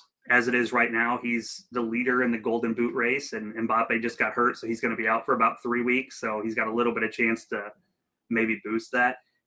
If he goes on to win the Golden Boot in that league, I would this summer I would demand 60 for him up front. That would kind of be my public thing. I think you could easily get 50 for him if he, you know, if he bags 18 or 20 goals, wins the Golden Boot. I think 50 million for him is a is a fair number. We'll see how the market goes. I, I would, like we mentioned before, I would not be selling him in the Premier League. If it was a Premier League team, I would demand a much higher valuation for him. But say Napoli wants him as a replacement for Osimhen, I think you can maybe get 50, 60 million range for him. And, and that would be a pretty fair figure, really. Eddie Nketiah. I like these answers from the audience, by the way. I'm we're putting them up. I I, I literally love each of these answers. It's it's incredible. But Eddie Nketiah, what would you do? Hmm. Kind of like Balogun, it depends on how these next two or three months go, because his his playing time it depends a little bit on Jesus, how quickly he comes back, and what level he comes back at. Because it's hard to say right now that Jesus. I think if Jesus, they said he was 100 percent tomorrow. I don't think he starts against Everton. I mean, and Caddy is playing well. He's scoring goals, so I think he's going to play more. Um, the second half of the season is not going to be Jesus comes in and Eddie out completely. So if he continues to score goals at his current rate, I, you can't demand less than you would demand for Balogun. So I think I would put out a 50 on him as well. I think it's more likely we sell Balogun and keep Eddie. I think it's much more likely that's the way it goes. But I think they're both worthy of a 50 million plus demand based on what we've seen recently in, in player sales. I think you're thinking with your Arsenal brain. I think we've paid players to leave for so long that when Eddie Nketiah right now has XG only bested by Haaland in the league. His rate right now is insane. So if he kept scoring at this rate, which I don't know if he will, there's obviously the big question mark there. But my God, no, he wouldn't go for less than 100 for me because you have to consider like this guy is doing this in the Premier League at a rate that a absolute cyborg is going at that's that's huge for me. I, I think that it, it, it's more of that. I don't know what it is about Eddie Nketiah because he could play for England, so he should have the England tax on him. But we just he always gets like not he, he doesn't get hyped up. You know what I mean? Nobody ever At gets all. carried away talking about Eddie Nketiah. Never have I heard somebody go like like ever have I ever heard somebody go like over the top talking about Eddie Nketiah. And and he's kind of doing his moving uh his moving in silence, so to speak. So I don't know. Personally, I think that if we were in for a top a striker that scored at this rate, he'd score like 15, 16 goals in half a season uh in the Premier League. I would expect to pay like 70 or 80 million easy. Yeah, I, I don't necessarily disagree. I think the biggest it, it is funny how much he flies under the radar. You look at mm-hmm. England's all time, you know, under 23s or under 20 goal scorer, whatever record he has. the, the criticism of him, especially in this team, because Gabby Jesus does so many of the things off the ball that we like Yeah. to see and make us look good, that the criticism of Nketiah is, well, all he does is score goals. But when you're a striker, if that's the biggest critique of you is all you do is score goals, you're doing pretty good. And I think it's also worth noting that all those things that Jesus does that we don't think Nketiah does as well, Nketiah does all those things better than Flo Balogun. And I think the numbers back that. So it's an interesting one for sure because I don't think anyone planned on him potentially being starting a lot of games for Arsenal and then being for sale in the summer. I think it's just a weird dynamic. But like I said, I think it's much more likely we're talking price for Balogun in the summer than it is we're talking a sale price on Nketiah. All right, we're gonna we're gonna uh, kind of pull a wrap to this. So we've got two more names to name. Uh, the first one's going to be the one guy that I think a lot of people are talking about. Will, will we keep him? Won't we keep him? We send him out to loan uh, to the Master Vieira to learn. What would you do in the summer? Uh, what asking price would get Sambi Lokonga for you? he's a tough one to price. He, he's played not much at all for Arsenal. We'll see what kind of plan they have for him at Palace. If he's playing a lot of minutes there, these next two months, even I know I've said this on a couple of guys, but for him, even more than anyone else, these two months, three months would kind of set his value because he just hasn't had a chance to show much. I, I, I mean, if we sold him over this window, we wouldn't sell him for much more than we paid for him, probably just because he hasn't had a chance to show anything or prove anything. If he has a good six month loan spell and you know, and, and for a Premier League team, I think Palace would probably be the team that's trying to buy him, and you'd have to price him based on kind of these next few months because right now it'd be hard to demand any more than what we paid. So, yeah, the hope would be you could set a 30 million tag on him, but he would have to have a phenomenal six months for that to happen. And if it comes down to uh, not working out that way, I think it's most likely we just loan him again for next season to a different team, assuming you know we. I, I'm not sure what his contract situation is, but assuming he's not down to his last year, I think we would pursue a loan for him and try and give him a chance to up that value somewhere else. So uh, this is going to be the one. Everybody, get your clips ready, get your sound checks ready. This is the one. He's going to say the thing. Bukayo Saka. Bukayo Sako, Basaka is on the not for sale list. Period. There, there's there's no chance ever that Saka's getting sold this summer. Three hundred million. No, I mean, it sounds like he's going to re. Not sounds like Saka's going to re-sign an extension for us before Oh, this season ends. us. So it's not. So it's a non-issue. But he's he's that good. He's a not for sale type of player, and I- I, would I stand hear- by that. There's I no hear you. I number anyone would offer that we would accept or should accept. I don't think like even if we got Mbappe money, like what they sold Mbappe for and what they sold Neymar for was like two hundred mil each, and I'm like, nah, I don't, I don't, I don't know if I'd let that go because I don't know that I can get Bukayo Saka good out of two hundred million. You know what I mean? And that's what the what we're really saying.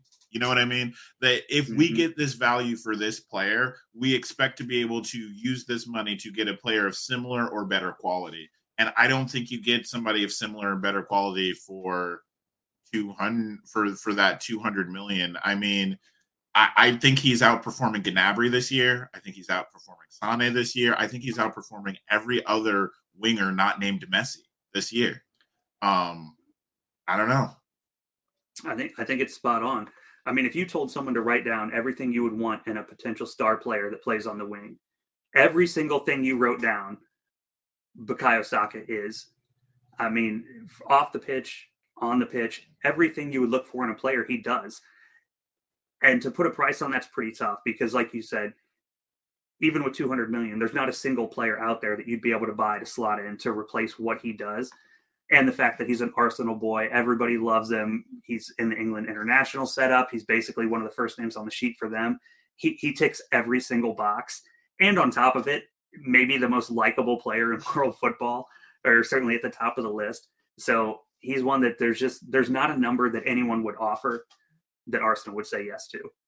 You know, it's interesting that you just said that because um, remember when we were having our, our our epic Jorginho fight earlier, where we really went at each other. Uh, I was talking about context and how the downside of his context makes it so he has to you have to evaluate evaluate more than just his nom, um, normative football level. You know, Mhm. and it's the same thing with Saka, where it's like what Saka gives Arsenal outside of what he just does on a like footballing level on the pitch is so enormous and that's where all of that billion dollar value comes from. Because it is true. There is not i don't think that there's been a player that i have seen so loved at the club since maybe robin van persie.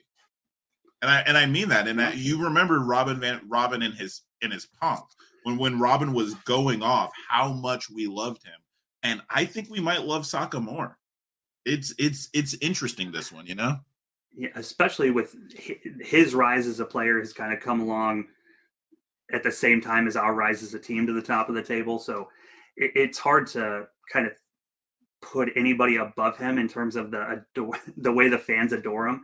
And it's great because we're lucky to have him and we're lucky to be watching his whole career at Arsenal from when we saw him, you know, wearing number 77 coming on, just starting to get some minutes in the first team to now being one of the best players in the country is is pretty fantastic. And we'll sign him to probably a five year extension before this season ends. And we'll get to watch him from you know teenager through the prime of his career in an arsenal shirt. And that's something that everybody should be excited about because we're lucky to lucky to have him.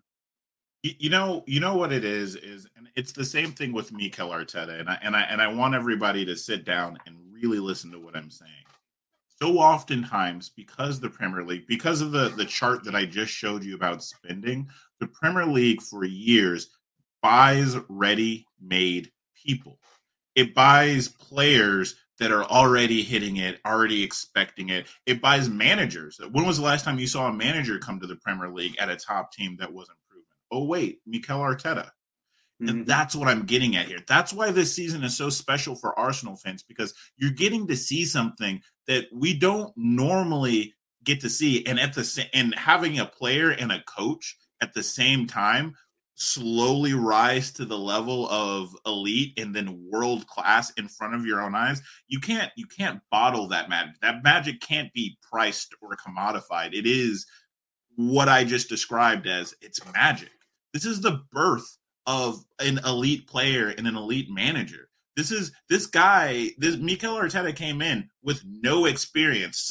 Bukayo Saka started off as a left back, you know, like like as in as in rotational fodder because he was an emergency choice uh, because we had nobody else at the time because Kolasinac was injured or something, and that's that's mm-hmm. something you cannot put a price on because you'll never see it again. I remember watching Messi. My my fr- my best friend's a Barcelona fan, and we watched Messi, and it's the same.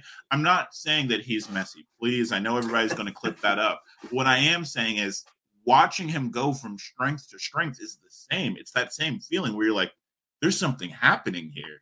And and so oftentimes we roll the dice and we don't hit the jackpot that when you do, it's so just so so sweet, so so sweet. It so is. last question for you, Jared, and then we're going to wrap the show. Um, top four project of uh, top four prediction. Go. Um, Arsenal at top, City second, United third. I think underrated transfer that hasn't gotten much attention. Uh, Sabitzer are going to them is a great. It's a yeah. painfully great pickup for them. He's he's a really good versatile player and, he'll do a good job there. So those three, as it sits now, I think are going to remain there. Fourth is a tough one. I'm going to lean towards, I'll say Newcastle. And I think actually they may have already, are they ahead of United? Is United fourth, Newcastle third right now? I'm not sure. I think those are the current top four, and I actually think they're going to stay the same. I think those four teams consistently look the best. Spurs, they're they're they are who we thought they were. they're a mediocre team that every once in a while gets some goals out of Kane, and that's it.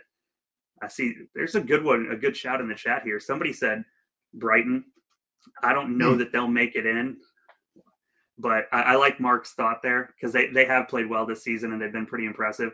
And I, regardless, I want Brighton to finish above Chelsea just so Potter has to look up at Brighton when he checks out the table. Something about that I really enjoy. I, I think that Brighton for sure has been the surprise attacking package. I think they're incredible in transition and going forward. Like, oh, that boy Mitoma. But I think Newcastle underrated and it's not talked about enough. Nick Pope might be player of the season. Just saying, like that defense is actually something you're witnessing something that is rarely ever seen in the Premier League.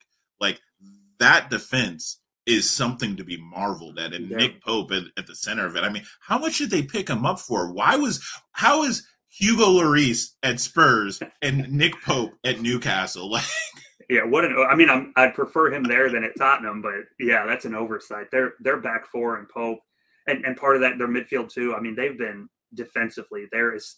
I mean, are they best in the league? I'm not sure right now. If not, they've got to be really close. But they're just exceptionally difficult to score on, which is why they don't lose a lot of games. Now, the downside is their attack has been not what they want it to be, and that's why they've drawn a lot of games. But you're right, defensively and in goal, they're as tough as anybody in the league right now for sure. Um, quick answer to this question, just so you guys know, what what it would take would be half of Qatar, and then uh, the Manchester City football director would have to toss the salad of every Arsenal fan after we eat those really crappy meat pies that they have down by down the pub around the Emirates. All right, like afterwards, not before, after. Okay, that's what I have to say to that. Arteta's going nowhere. And you know what the my favorite part of what's come out recently with this new Guardiola Arteta rivalry, mentor, whatever you want to call the drama, is I love the clips that have come out when he said, you know, Arteta never celebrated a single goal for City Mhm. against Arsenal. And then you start seeing the clips It's great. he was isn't it? always one of us and it's Yeah. crazy because he came from he came uh, from everton he was at a premier league club before us You never hear him talk about it Mm-mm. He is an Arsenal guy, and and the best part about that is, I mean, that's kind of everybody's thought the last couple of years is if Pep goes and Arteta's doing well here, they're going to come in for him. But things like that make you think that he's going to. He has no reason to go. If we're already Premier League champions this season, why would you leave? I mean, why would he leave anyway? He's built a fantastic team of young players, and he and Edu, to their credit, has set this team up to where they should be successful over the next handful of years. And if they keep that same blueprint, hopefully that can move out and out. You know, you can't stay at the top forever, but they've set us up for what's hopefully going to be a really enjoyable next four or five years of football. That's for sure. Yeah and speaking of blueprints and staying at the top what we have found is if our shows go on for too long we won't stay there so we're actually going to call it here but another part of that winning formula that we figured out is we're going to try to create some more content for you so guys uh, do do us a favor, hit that like button. We will be back around Jared and I tomorrow for an Everton preview show. Come on, you Gunners! So until next time, remember stay uh, stay humble, stay frosty, and all you Gooners around the world. Keep going at him, Arsenal fans. You're really getting to him on social media. Keep going at him. They're not getting up, mate. Yeah, yeah. TGP out.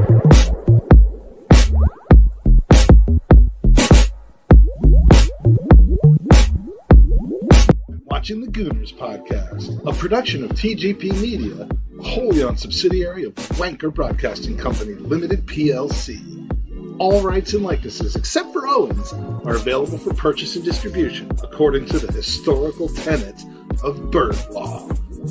Make sure to check out the Gooners podcast Patreon at patreon.com forward slash TGP. Find Gooners v Cancer at goonersvcancer.com. And don't forget, get them credit cards out. The Gooners podcast has been brought to you thanks to a generous investment from Elon Musk, as well as the letter G and the number 69. Remember, Gooner family, that Tottenham get better everywhere they go. TGP out.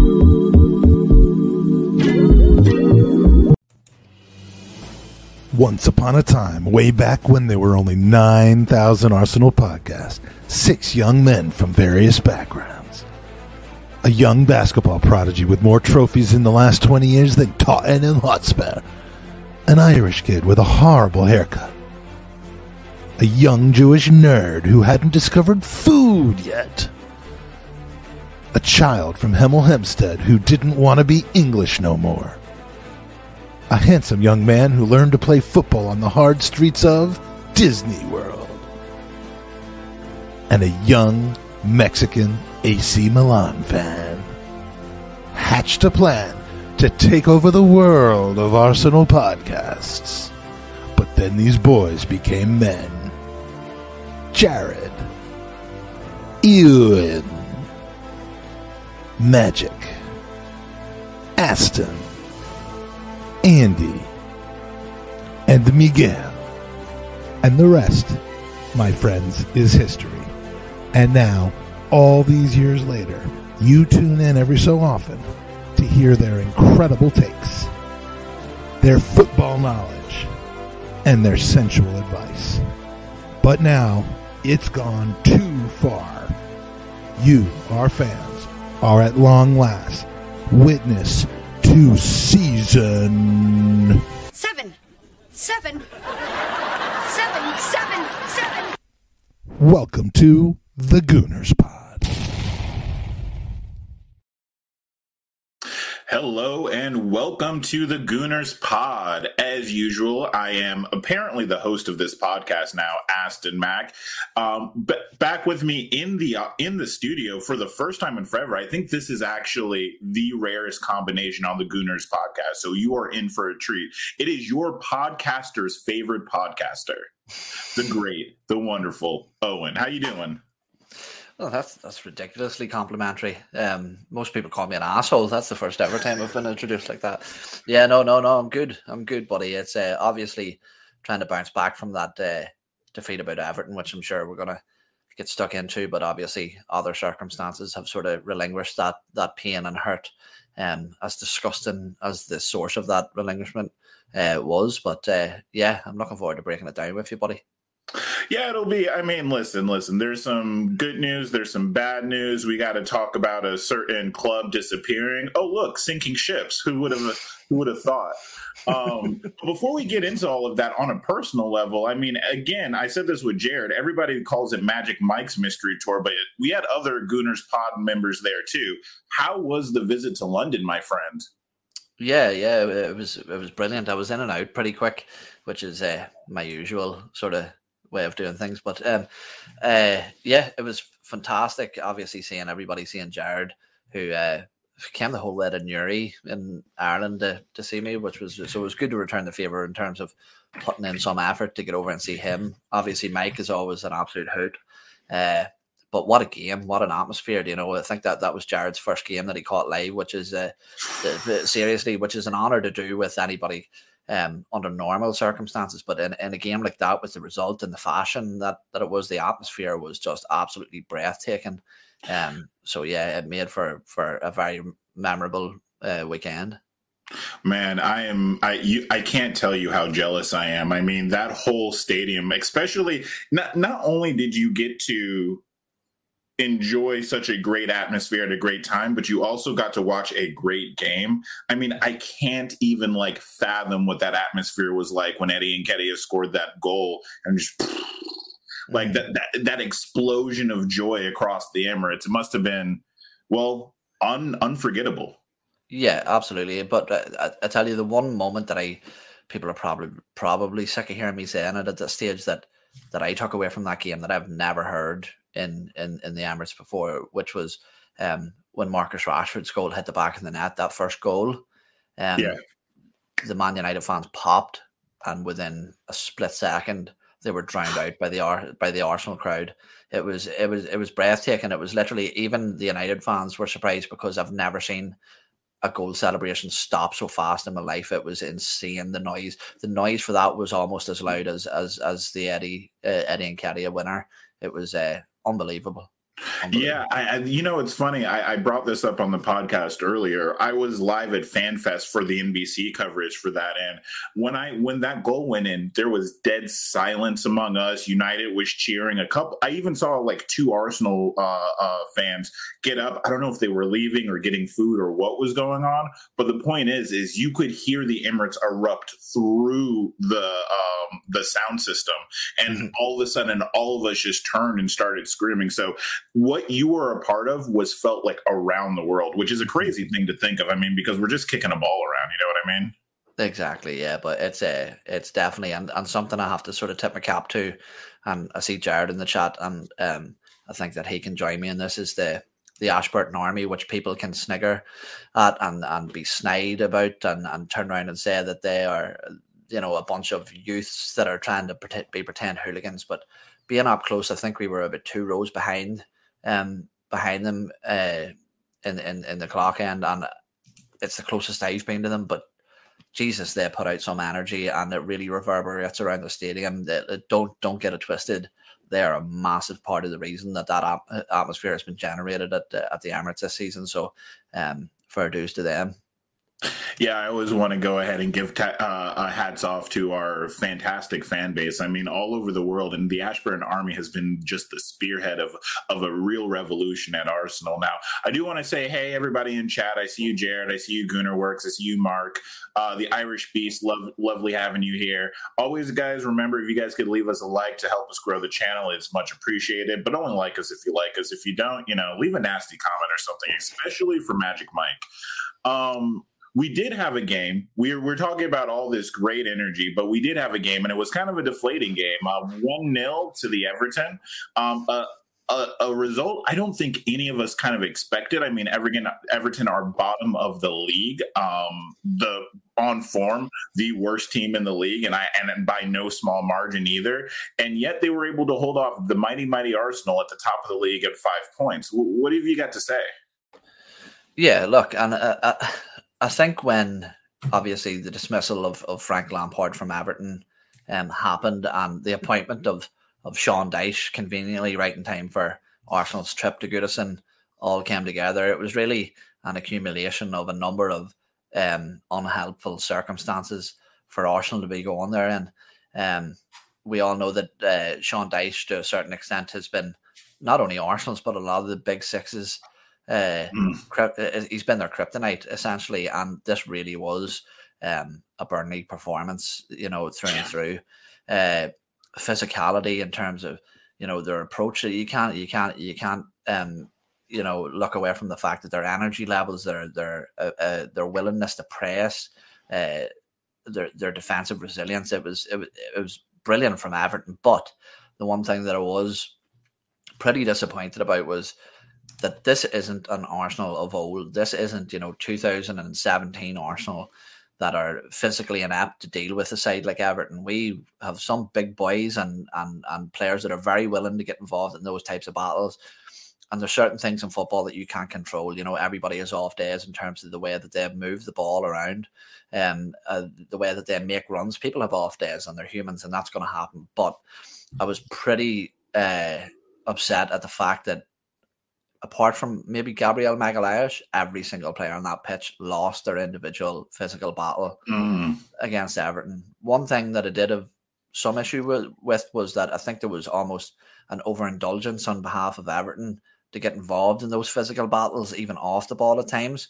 Um, and I think that the officials not nipping that in the bud early on sort of um, played into their hands of allowing that game plan to flourish. So Look, yeah, the Zinchenko incident comes to mind immediately. Yeah, yeah, absolutely, yeah. But look, it's a disappointing result. There's no getting away from that, but maybe a necessary kick up the ass that we needed at this stage of the season, because obviously we can discuss in more detail later. But due to other um, results, we, we we we got out of this sort of hiccup uh, pretty unscathed. Yeah, every now and then little brother comes through. It's not common. It's not often. You would never bet, bet a house or anything of value on it, but every now and then a little brother comes through. Man, whenever Sean Dyche gets in charge of a team, I feel like this is what happens. But um here listen i, I do want to dive because you know i am a stats guy. You know i love to mm-hmm. dive into the stats a little bit. We've got um arsenal possession 70 to everton's 30 our pass accuracy 85% to everton's 68% um shots on target on only two to Everton's four, and and then of course the saves are well, we made three saves to their two. I think what's more more interesting is here. This is the first time I've ever seen a graph like this.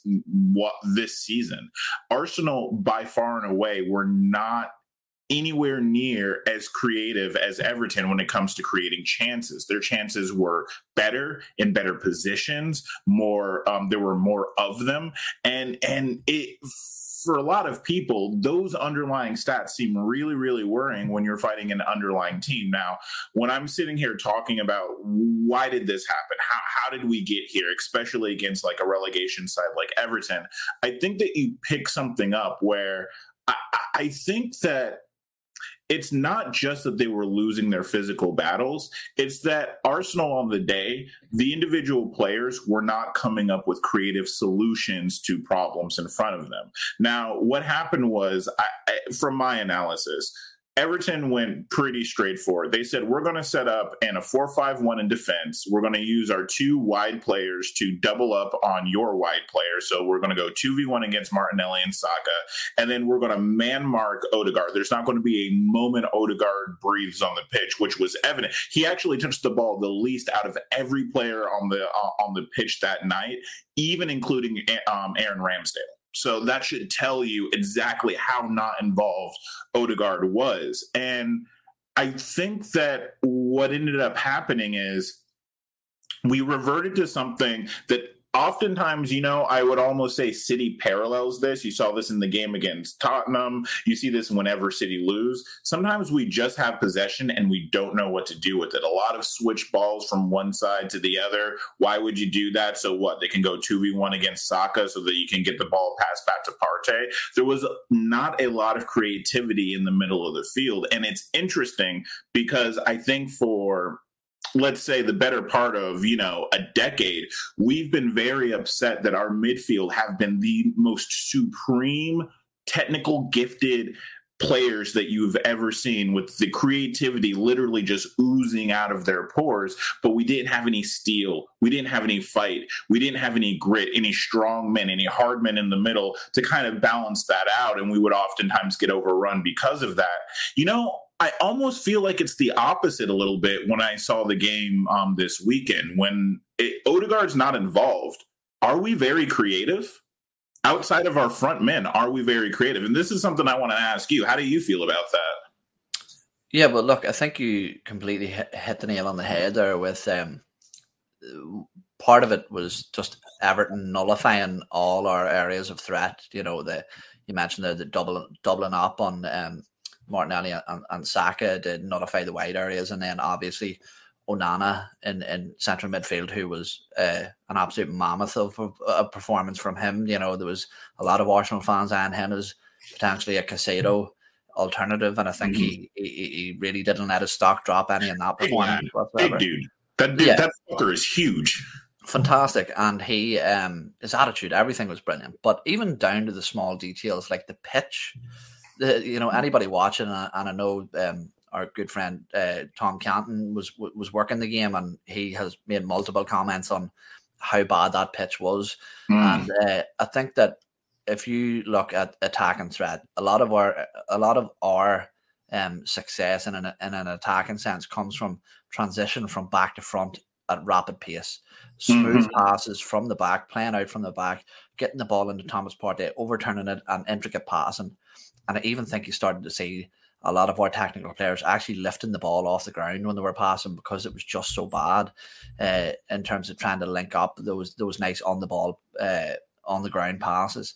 Um, but listen, these are things that we have to overcome. These are situations that we're we're going to have to find solutions to, and I think that to a certain extent as well. I think that when we look at this game, we can criticize certain players and performances and say that everything was slightly un- underwhelming. But I do think that Mikel Arteta had a part to play as well. I was relatively disappointed in, in the changes, not in terms of who he brought on, but where he where he took them on. You know, I think that potentially uh, they were too like for like. There wasn't enough of variation, you know, to try and mix things up. I think that perhaps leaving Martin Odegaard on the pitch and and taking Fabio Vieira on in, in place of Granit Xhaka and maybe relinquishing some of the responsibility created uh, creatively on Martin Odegaard maybe would have freed him up even slightly more because you know the, when you have one singular attacking outlet, um, it's very easy to nullify that. Whereas if you have multiple, well, then that that just changes the playing field for Everton. So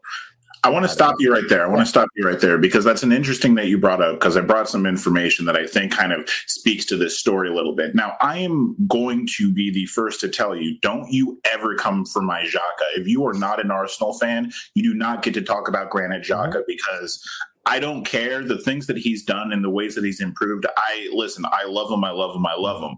But let me show you some stuff real quick. So when we're talking about um, the midfield, right?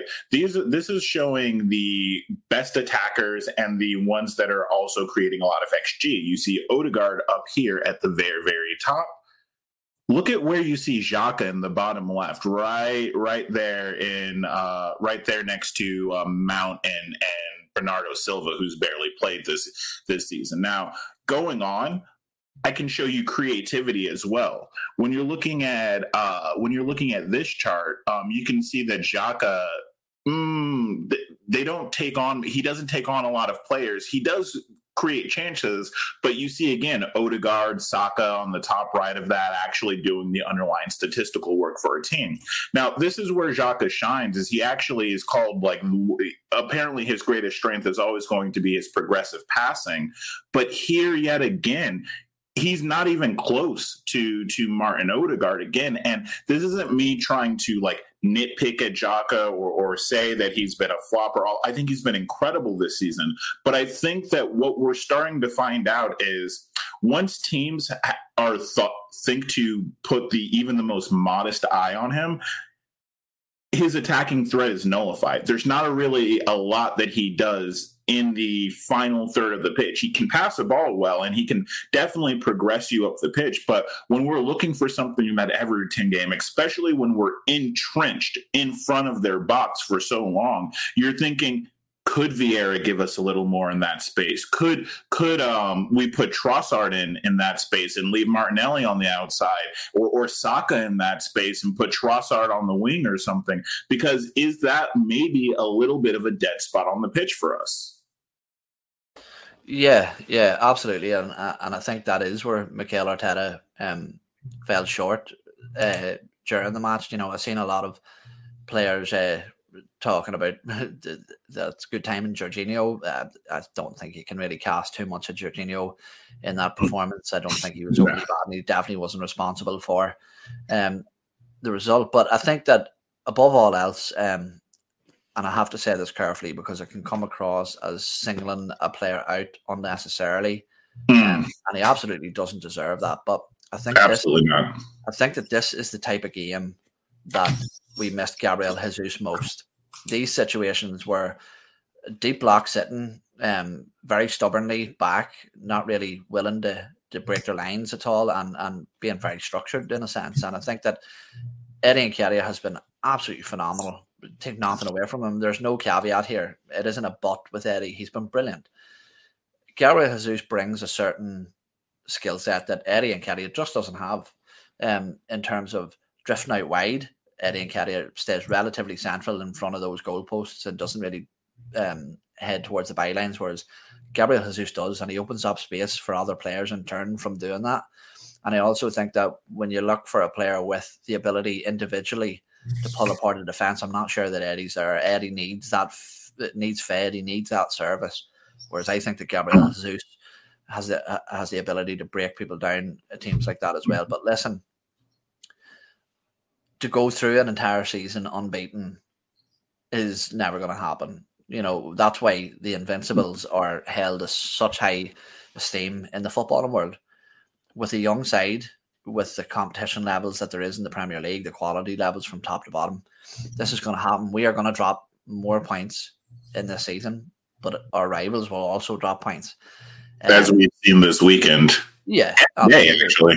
Yeah, yeah, absolutely. And I think they get carried away after one defeat um, to a side that have obviously had a big bounce, to a side that were structurally set up to absolutely nullify us. And I think we're relatively lucky to get the goal maybe that they did as well. Um, things like this happen, and it's about how we bounce back from that, um, hmm. not what happened now. So Brentford is obviously massive. So Eddie Nketiah, I think, did get a little bit of stick in this game. I think another player that got just a little bit of stick was, uh, and and because of recent performances, has been Gabriel Martinelli. Could you do me a favor for the listeners? Can you go ahead and describe what you're seeing here and and what you think? Uh, what you think we can do to kind of counteract this issue in the future. Yeah, so obviously this is the the average positions taken up um, from our players from Everton, and one thing that you would say is that it's extremely deep, and I would say as well for for a Mikel Arteta system, um, something that I am pretty surprised about by that is just how wide our wide men are. We Mm. know that the, we know that both these players individually do like to, to make that dart and run um, diagonally across the box quite centrally, but something that Everton did very, very well was keep them wide to a certain extent. Um, but collectively, overall, you would say that the back line is relatively high up in terms of their average positioning, but by God, our, our, our front three attackers were were being pushed back so far. But listen, What about Martinelli in that situation? I mean, look at White and Saka. Now look at Zinchenko and Martinelli. And doesn't he feel a little isolated? Yeah, yeah, you could say that, but the the, the caveat to that is when you look at who Hmm. playing beside him, and and uh, Zinchenko and and, and Granit Xhaka both have the ability to make that line splitting pass between the centre back and the full back, and arguably that's where Gabriel Martinelli should have been making his runs. But sometimes you just have to turn around and say Seamus Coleman was very very good on the day. he, he, he handled them well. You know, a player can sometimes you just have the there's nothing to decipher or pick apart. Sometimes it was just that his opponent was very very good, and I think that that, that was what happened today. That Seamus Coleman went out with a very well drilled game plan and executed it to perfection. You know, much like Wan-Bissaka at Man United. Uh, I think that when Martinelli comes up against a defensively sound player, sometimes that's where he can struggle. Um, but listen, uh, props to Everton. I think that that the uh, as I'm repeating, then the they went out with their, their game plan and, and and they played it to perfection. Do you think Everton are still going down this season, or do you think that Sean Dyche is going to be able to save them? No, absolutely not. They're they're they're they're, they're staying up um hundred percent with with Sean Dyche. Um, uh, I think that the turmoil at Leeds potentially is some uh something to play on that. Even though they did pick up points um this evening, I still think that there's more fragile sides, and I think that Sean Dyche at what he does is one of the most underrated managers in the Premier League. Hmm. He's the new he's the new Big Sam, some would say. How do you feel about the title though after this? Does this give you any wobbles? Are you feeling the same? Are you feeling a little more nervous? What what are you thinking? Uh, I've been absolutely shitting myself since the moment we got ourselves into this position. You know, it's the it's the whole elephant on top of the tree uh, situation, but the by fuck the elephants clinging on for dear life. Um, but each each week, uh, I tell you, it isn't Arsenal's form that gives me massive confidence. Uh, I think we're in very good form. I think that results like this were always going to come and are probably going to come again. It's the fragility of Man City that is doing it for Mm. me. Now, we're going to go on to discuss, I'm sure, some of the off the field stuff that's happening, but on the field, they are nowhere near the team that they have been in, in the last decade, I would say. They're the this is the closest you're ever going to see Man City if things continue the way they are uh, to a transitional season. And I think that Pep Guardiola knows that. I think that in his press conferences, you can see that see the fear in his face. Um, when he talks about you know the the title race, he knows that this is such an uphill battle. But the one thing I will say is that when you talk about title races and and and Man City, everybody's overlooking one thing. and We've got one big obstacle in front of us before that, and that's Brentford, and they are in fantastic form. They are they are where they are in merit. They've got very very good players on a well drilled side as well. So we can't let Brentford be a banana skin that we slip on without even noticing that it's there. We have to give that game its uh, its deserved uh, attention before we start to look on any further past that. So it sounds very very um, a cliche to say and very very Arteta like, but it's one game at a time at the minute. Let's just keep that going and and and see where that takes us. Yeah, I like I like that mentality. Hey, we just we just need to get at least forty points and uh, one game at a time. Don't worry about it. Everything else, everything else is a bonus. Don't Mhm. worry about it. Um, I, and I and, and I echo your comment on Brentford just because Brentford are such a well run club. Like I'm actually Brentford, Brighton, and um, there's another club that I I don't know why I can't think of the name off off the top of my head. But anyways, Brent, Brentford or Brighton are the two for me that seem like just clubs that I just think the top six could actually learn a lot from. The top six sometimes get a little spoiled from their position. So we expect to be able to go out and get the best players whenever we want. We expect that teams come to us and and expect to be dominated and play within themselves and and we're going to always have those more fans and these are things that that don't you know come easy. And and for Brentford and Brighton to be doing what they're doing being able to to take on not only know that they have to compete against these giants so they make very smart moves in the market. Um, I, I remember when Brentford was down and I think league one i think one or two they actually made the conscious decision. They said every time we invest in our academy Manchester United, Manchester City, and Arsenal come knocking and they take all of our best players. So we're actually just going to try to play some money ball, get a bunch of loan players, and it in and play our way to the top, and then establish a, an academy. And I'm and it and it's just little choices like that that we don't even have to think about as like a big club, you know, trying to trying to establish yourself. So hats off to them. I think it goes very much under the radar how hard it is to come up from these leagues and to stay in and be be contenders. I mean, Everton and, and Newcastle. Uh, Everton, Newcastle, um, Southampton. Well, not Newcastle. Obviously, they got bought out, but um, for a time before they got bought out, and and um, and um, Southampton are teams that I'm like, you guys are going to get a, a huge humbling if you think you guys can go down a league and just bounce right back up. It's a completely different animal down there. So, um, speaking of going down a league, I think that we might as well talk about the biggest story in football Manchester City's sinking ship. Now, obviously, um, this week it's come out that the many allegations has come out towards Manchester City for financial doping. Those charges, uh, basically, a summary. I do have them in front of me, but to cut through the legalese, they basically have paid. Um, we're talking about underhanded payments, so payments to players and managers under the table outside of their contract, as in a secret shadow contract, um, sponsorships from sponsors that do not really exist, like shady organizations. That there's a, I think the the famous one is there's this marketing company that literally has like a GoDaddy website, and that's it, and it's clearly owned by the um, the owners of Manchester City, as well as. Um, as well as inflation on uh, inflation and deflation of payments. So lying about the books and uh, on the first place. So those are the allegations. It's been 10 years of this we i mean we we've been thinking about this since they came into it matter of fact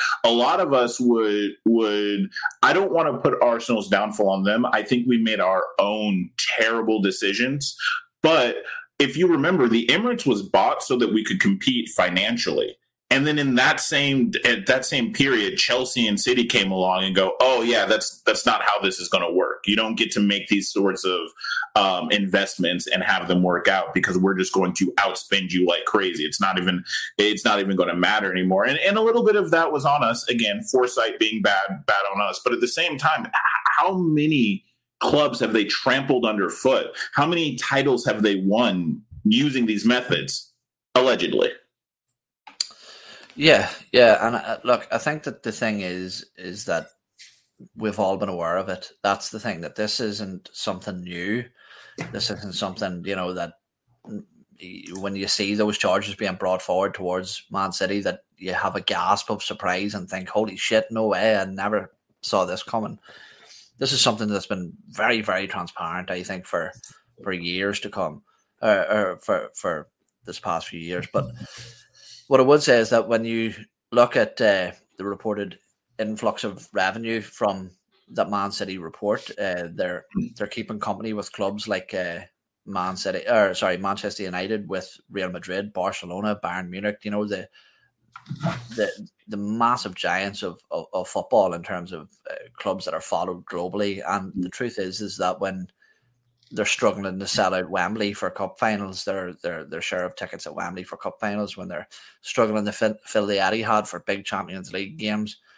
When even something as optic as when you're walking around your local town and how many Man City fans do you see? Not many.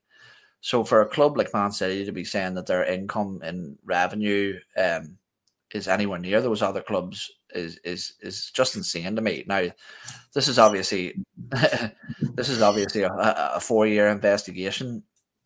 uh, someone questioned the time of this. There's been rumors that apparently there's been a push for an independent regulator to take over for the Premier League in, Mm. in terms of regulating it. Um, and some would say that this is potentially the Premier League trying to flex its muscles and say that we can handle our own affairs. Either way, I'm delighted. I'm delighted that this is being brought up because I personally, even Arsenal included in this, the money that's being thrown around for players in terms of uh, transfer fees for contracts, it's it's filth. It's absolute filth. I despise the amount of money that's being spent in the game nowadays. I despise the player power that people have. I feel like it's um, sucking out the relatability that made football the beautiful game that it is. In terms of in the early days, you know, it was a, a, a working man's game, not to try and nar- narrow. I'm not be- being exclusive there when I say that, but just in terms of relatability to it. But uh, the problem is now, I think that the Premier League have brought this to light. To me, in my mind, they must have extremely damning evidence that that that that Man City have been tampering and burning, you know, cooking their books to a certain extent. But the problem that they put themselves in now is that if they throw the kitchen sink at a club like Man City, there's other clubs here as well. Clubs like um, Chelsea, obviously, who have been, uh, you know, spent more in two transfer windows than Brentford have spent on players in their entire club's history. just, to, just to put that into perspective. So th- th- it's going to have a knock on effect. Now, this isn't going to be obviously a quick fix. I think I've seen um, a report from, uh, pardon me, but uh, I can't remember the guy who who broke this, Martin Ziegler maybe or something like that. But he says that the, the timeline is a, uh, could potentially be two to four years before we see a, re- a, a revolution for this. But the knock-on effect is going to be massive. It could change change the landscape of football. But for me, this is an opportunity to change the landscape of football for for the better. Because I personally don't think, and people could criticize our owners for this, but I personally don't think that Arsenal are the type of club that even want to be spending 50 hmm. and 60 and 70 million on players. We see the the standoffishness that Arsenal want to go for these massive money players. And to me, that's why I respect it because I would rather come second morally than than come first as a hypocrite. And and for me for me that's that that's why I have been relatively calm in terms of missing out on on a lot of the players that we have. Yeah, I think I, I, I wholeheartedly agree with that. One of the things that often gets lobbied at me, and, it, and maybe it's a generational thing, maybe it's just a you're a plastic fan kind of thing, but it's often lobbied like if this happened to Arsenal, you would be so like like if the the oil money came into Arsenal, if we got one of the the corrupt billionaires, and let me tell you, okay, if you guys haven't checked out my other Twitter, my non-sports Twitter, you can just I, I have certain opinions about billionaires, okay? So I'm not saying that our billionaires are great or or anything like that, but there are thresholds to harm, right? And and I would never be comfortable taking that sort of money. Now, there are a lot of elements uh, to this thing going on. Like you were pointing out the fact that the independent regulator was going to be forced onto the Premier League. And it's an idea that maybe, just maybe, they're using Man City as a scapegoat in order to show that the Premier League can regulate itself. It sometimes it does feel a little bit like this. Uh, for those of you that are watching, this is the implications that maybe, you know, I'm not trying to say it, but it is strange to me that Man City is getting called out for this, which they rightfully should. Do do not mince my words here. I want Man City held accountable. I think they need to be kicked out of the league and their title stripped from them. That's my personal take. I don't think anything less than that is reasonable. But so does Chelsea. So do a lot of these different deals that we have known are going on. And if we're going to start nailing people for secret money given to managers, I bet you that's a much larger can of worms than just Manchester City or or even or even Chelsea for that matter. I think you'd probably you might find some payments have been gone through between some of the I, I look at the revolving door at Manchester United and I know that we say, okay, maybe they did it the right way, but do we know? Are we even looking? And those are and those are the sorts of things. Obviously this extends internationally to the psgs out there to some of the ways the shady ways that barcelona and real madrid have gotten players. And i just think that sometimes we need to take a pause and you know just sit around and go like what the what are we doing? What are, what are we going on here? Is this about making football better? Is this still about making football better? Is this about making this sport better? Because last I checked, last I checked, we pilfer all the best players from all the up and coming leagues so that they have absolutely bare talent. And if you're lucky enough to hit that lottery, then you can have a great career. But besides that, we're doing nothing for these lower leagues all around the world, not just in England, but even around around the world. What about we we take all these players from South uh, South America? When was the last time we financially benefited any of their leagues or any of the institutions that build those players for us? You know, you look at where Alexa. You remember that documentary we had on Alexis Sanchez? Look at where he came from and where he's living and we got one of the best players, probably the best player that year in the Premier League. And we've done nothing to uplift the place that he came from.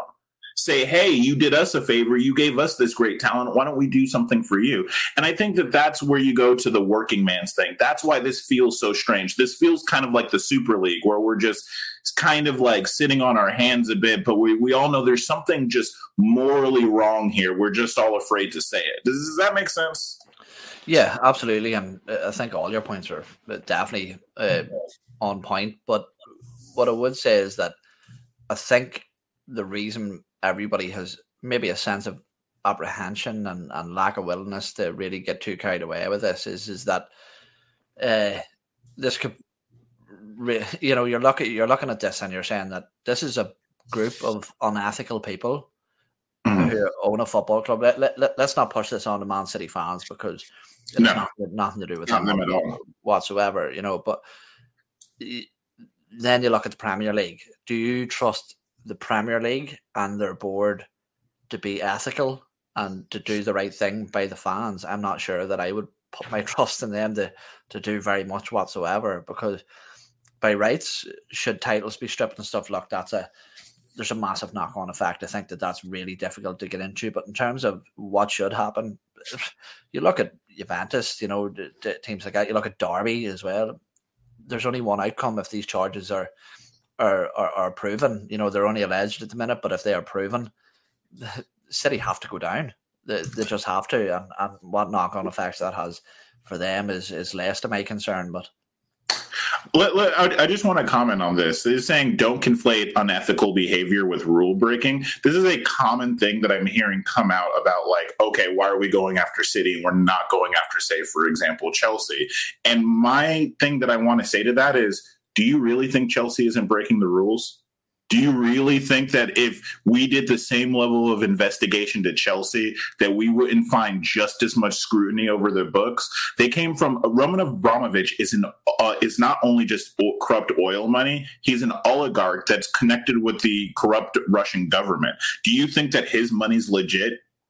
But even but even if you even if you strip back Aston, even to take it away from maybe the the the source of the money or the or the people that are holding the money, but even if you talk Mm. about that, what Felix has mentioned there, which look is a is a valid point to bring up. Uh, no, I agree. But- I agree. but- I, I but- see where he's coming from. But but what I would say is that uh, do you consider it unethical to take these smaller clubs who are trying to ab- abiding by the rules, put the money into their club correctly, climb the leagues, get to the point, and and conventionally build their team up to be where you are, while you're cooking your books to keep them down in the depths of the leagues. I, I'm not sure that that's ethical whatsoever, and you're doing it with cloaks and daggers. That that, that, that, that that's my. You look at teams like you just mentioned, the perfect football club, in my opinion, at the minute is is Brighton. You know, you know the the, the way Brighton are, are are operating is absolutely spot mm-hmm. on, and I think that for a club like Man City to cook their books and and as I said, do things the way they're doing it to keep clubs like that down, that can be classed as unethical, in my opinion. That's more than breaking the rules. hmm And you brought up that you know there's evidence that's being um, you know there has to be a lot of evidence here, and we've started to see these um, new leaks, these new emails that are coming out that are incredibly damning. Wait, what, what's that? I'm I'm hearing some. Wait, breaking news! It looks like the informant that leaked the emails has been revealed. It was Arteta all along. Agent Arteta, you love to see it. No, but seriously, um, what's go for those of you that don't understand the joke? What's going on over at City is they actually have some incredibly damning emails. In those emails, there's statements of, "Hey, say whatever," and they're going to get the spot, um, put whatever value you need down, and the sponsor will pay that. For those of you that understand how sponsorship works, sponsors do not give you a blank check and like have you, you know, sign off checks to whatever value it is. Sponsors give you a set amount of money and you create your budget from that money. Having this and the date of this email is incredibly important because this was after the contracts were signed. This means that there's again more and less money. Not not only is that lying about the books, um, lying about the money that you're receiving from the sponsorship, but it's also kind of shows you that the sponsorship in itself wasn't created in the interest of the sponsor. Like no sponsor is just going to give you, hey, I'm going to give you a blank check to do with whatever you want because I just believe in your product so much. Like that said no businessman ever in his life. You know what I mean? So there's a lot of this is this is crazy. Now, I want to ask you, what do you think should happen? Like what what what do you see the ripple effects? Like what sh- we were just talking about should league titles be taken away? Should it be a fine? Should it be a transfer ban? Should they get relegated? Should they get dissolved? How, how do you how do you what do you want to happen? And then what do you think is going to happen? Um look, I, I, I've sort of loosely touched on it, but I think that the stripping of titles and the awarding of titles and league positions and stuff like that. It's it's it's too complex, I think, because there's such a knock on effect. You know, teams will turn around and say, Yeah, okay, well, Man United came second in this season and Liverpool came second, take the title off City and give it to that. But what about the people that missed out on top four? And what about the teams that were relegated due to a three point difference that they lost a game to Man City? The, the knock on effect is huge. So I think that's going to be too complex to do and out of hmm. the realms of reality, in my opinion. Um, I think that what I would like to see happen is automatic relegation. Is mm-hmm. what I what, what I think should should happen. What do I think will happen? I don't think that they'll do that. Uh, I, I, don't, as I mentioned earlier, I don't have faith in the Premier League to, to make a decision like that. I think that Man City is too much of an attraction to them in terms of a football and brand at the minute, even though that brand will be tarnished after whatever punishment is dished out. I think the most likely outcome is probably that Man City will get a hefty fine and start whatever the season after the judgment is with with some level of points deduction, whether that be ten or fifteen or whatever. Um, but for me as well, uh, let's forget about Arsenal for a second. Let's just talk about football in general. Putting the getting this under wraps for me is is one of the most important things. We're looking at players now like Mykhailo Mudryk, who had played uh, less than a season's worth of senior appearances, moving for a hundred mm. million pounds. Moise Caicedo getting bids rejected for eighty million. We're looking at Antony moving for eighty million, Harry Maguire moving for eighty million. It's it's I think it's truly disgusting the, the, the level of money that's being exchanged for, for for players now, and that's from teams like like Man City, like Chelsea, like United. You know, bumming the the market up uh, to uh, to an extent where teams just can't compete anymore. So, Owen, Owen, I want to, I want to say, I want to say this, and I, and I, and I, and I hope you can appreciate this. Understand that with the amount of money that the Premier League has spent on players this season, even just like say the the ones that you've named, you probably could have ended hunger in England. Mm-hmm. Just think about that for a moment. Yeah, yeah, absolutely, and it is. It's disgusting, and look, you have to put it into perspective. There's obviously supply and demand, and you can't completely yeah expect you know footballers to earn you know minimum wage or the same as someone stacking shelves in Tesco's or that's just not what happens. You know they're going to be yeah, well off hundred percent, but it's the frequency at which which the, those levels of money are being spent. I remember um, Fernando Torres, who was one of the most decorated strikers in European football, moving to Chelsea for fifty million, and people were like, "Jesus, fifty million quid." Whereas now that's that's that's that's couch change you know, the, for for for football clubs now to be thrown about.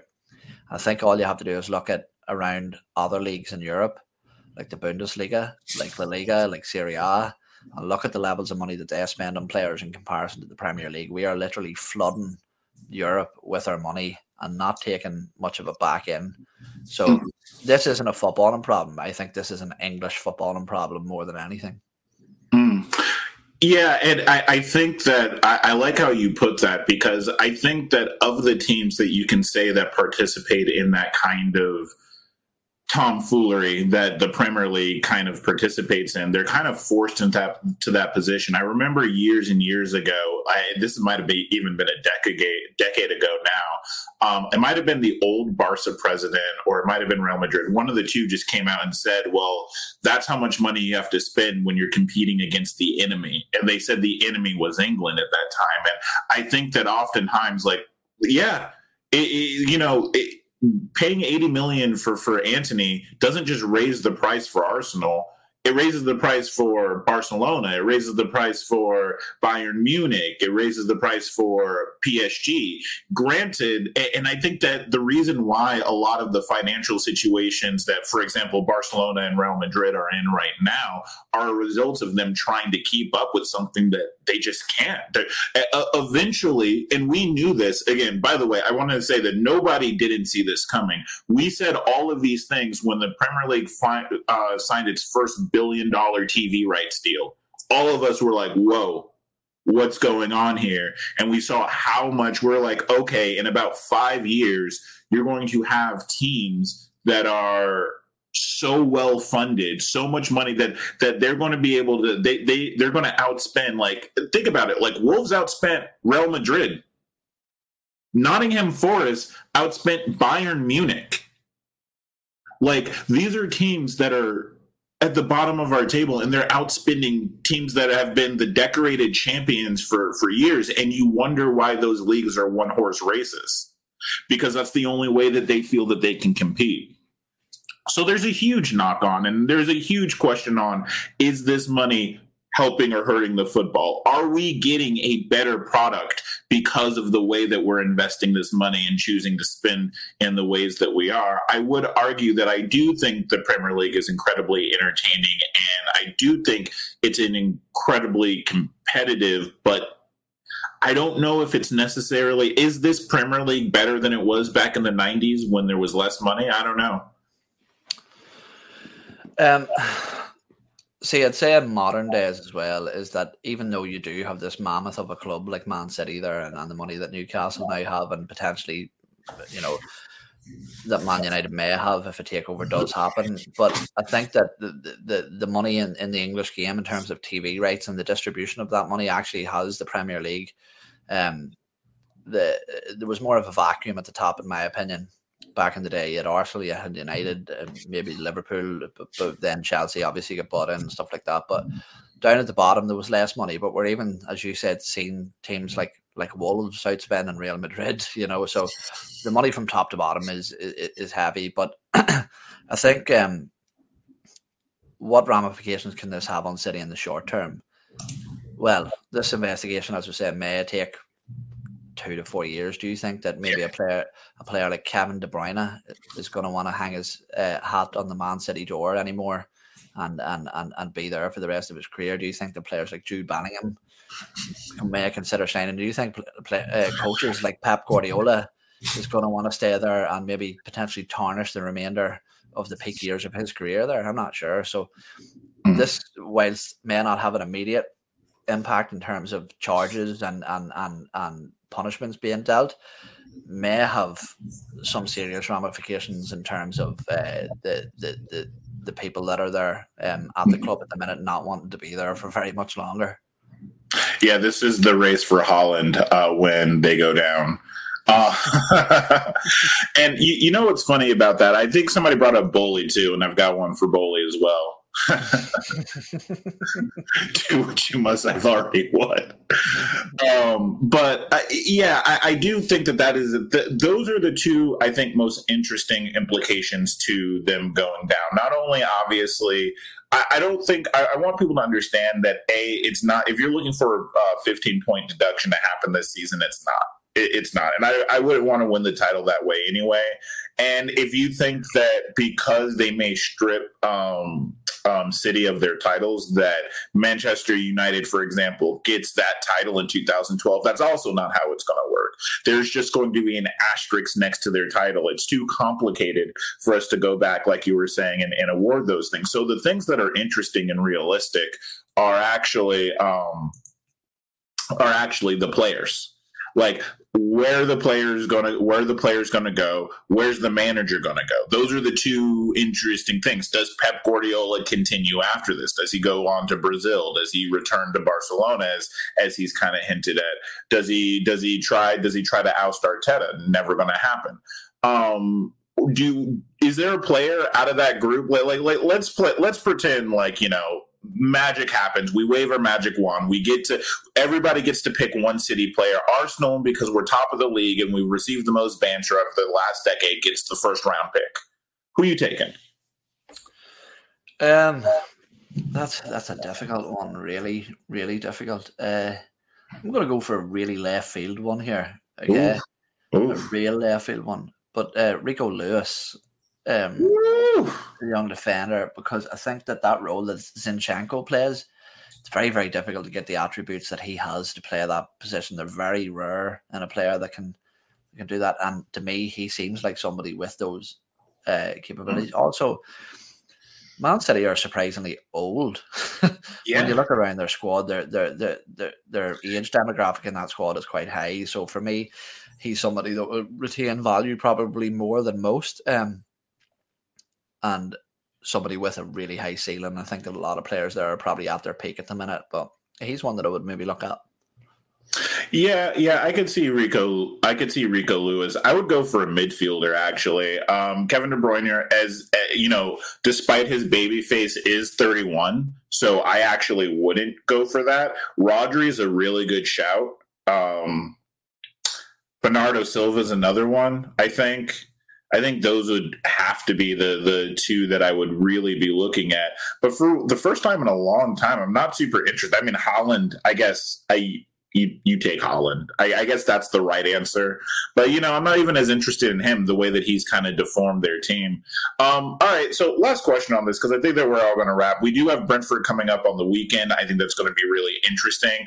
Um, do you think that this is going to have any bearing on the title race at all? Do you think that maybe this is going to be the thing that kind of is the last nail in the coffin. We were already talking about City being a team in transition. Uh, we saw we saw the fallout with Cancelo. There's word that there's other fallouts happening behind the scenes.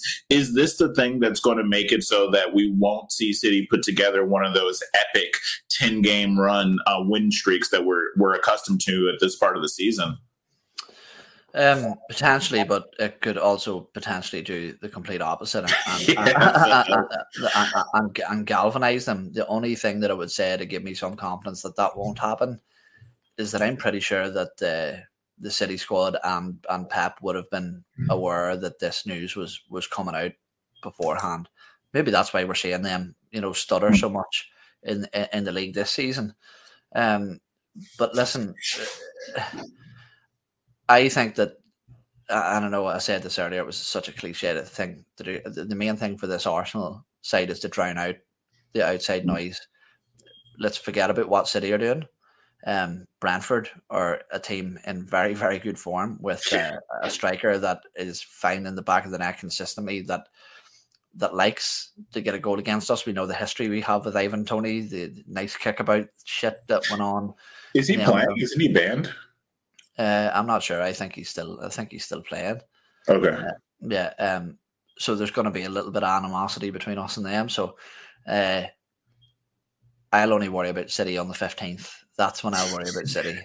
Uh, it's going to be arguably the biggest game that we've potentially played in, in the Premier League era since since uh, league titles have been won.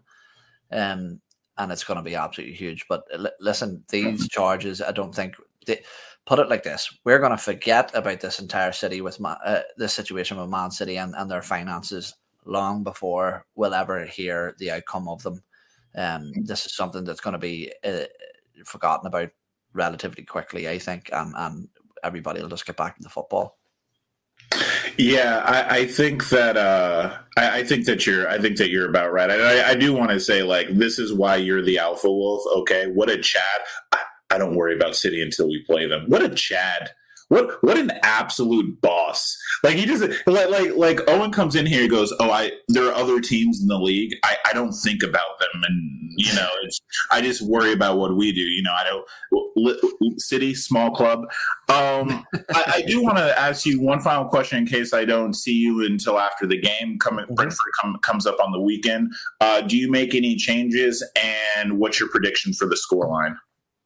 Yeah, well, this is a, a, it's a situation that I don't really um, envy Mikel Arteta for because this is a, a, a part of the season that rotation is going to be necessary regardless of form. You know, people talking about um, uh, Gabriel Martinelli potentially being a little bit off the pace and, and, and Ben White as well. Then you know being surpassed by Tomiyasu. But regardless of the reason why rotation is going to be necessary for me, um, we've obviously, as we've talked about plenty, with that big game against City. So I think that we may see Trossard, may see Tomiyasu come in. But this is the beauty of having the depth that we do now have is that it doesn't panic me anymore.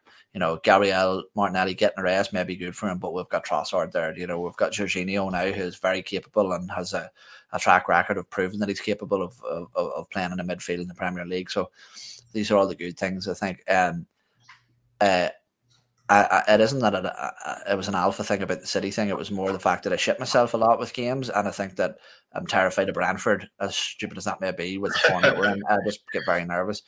But I do think that uh, we'll be able to prove a point after that Everton game, and I'm going to go for a three-one win. And I think that Martin Odegaard is going to, I think, play a pivotal part in that because he, he, he was questioned in that Everton game, and I think he's going to come up with a few answers. yeah, it, is it uh, confidence or is it PTSD? You you be you decide at home. All right, everyone, that's going to be the show. We um, I like to end the show with the meme, so we're going to do this and we're out. London, everybody. I'm Kate Abdo, joined by the Champions League winner with Barcelona, Thierry Henry, Champions League winner with Liverpool, Jamie Carragher, and the man with five appearances in the Champions League, Micah Richards. That's welcome. TGP out.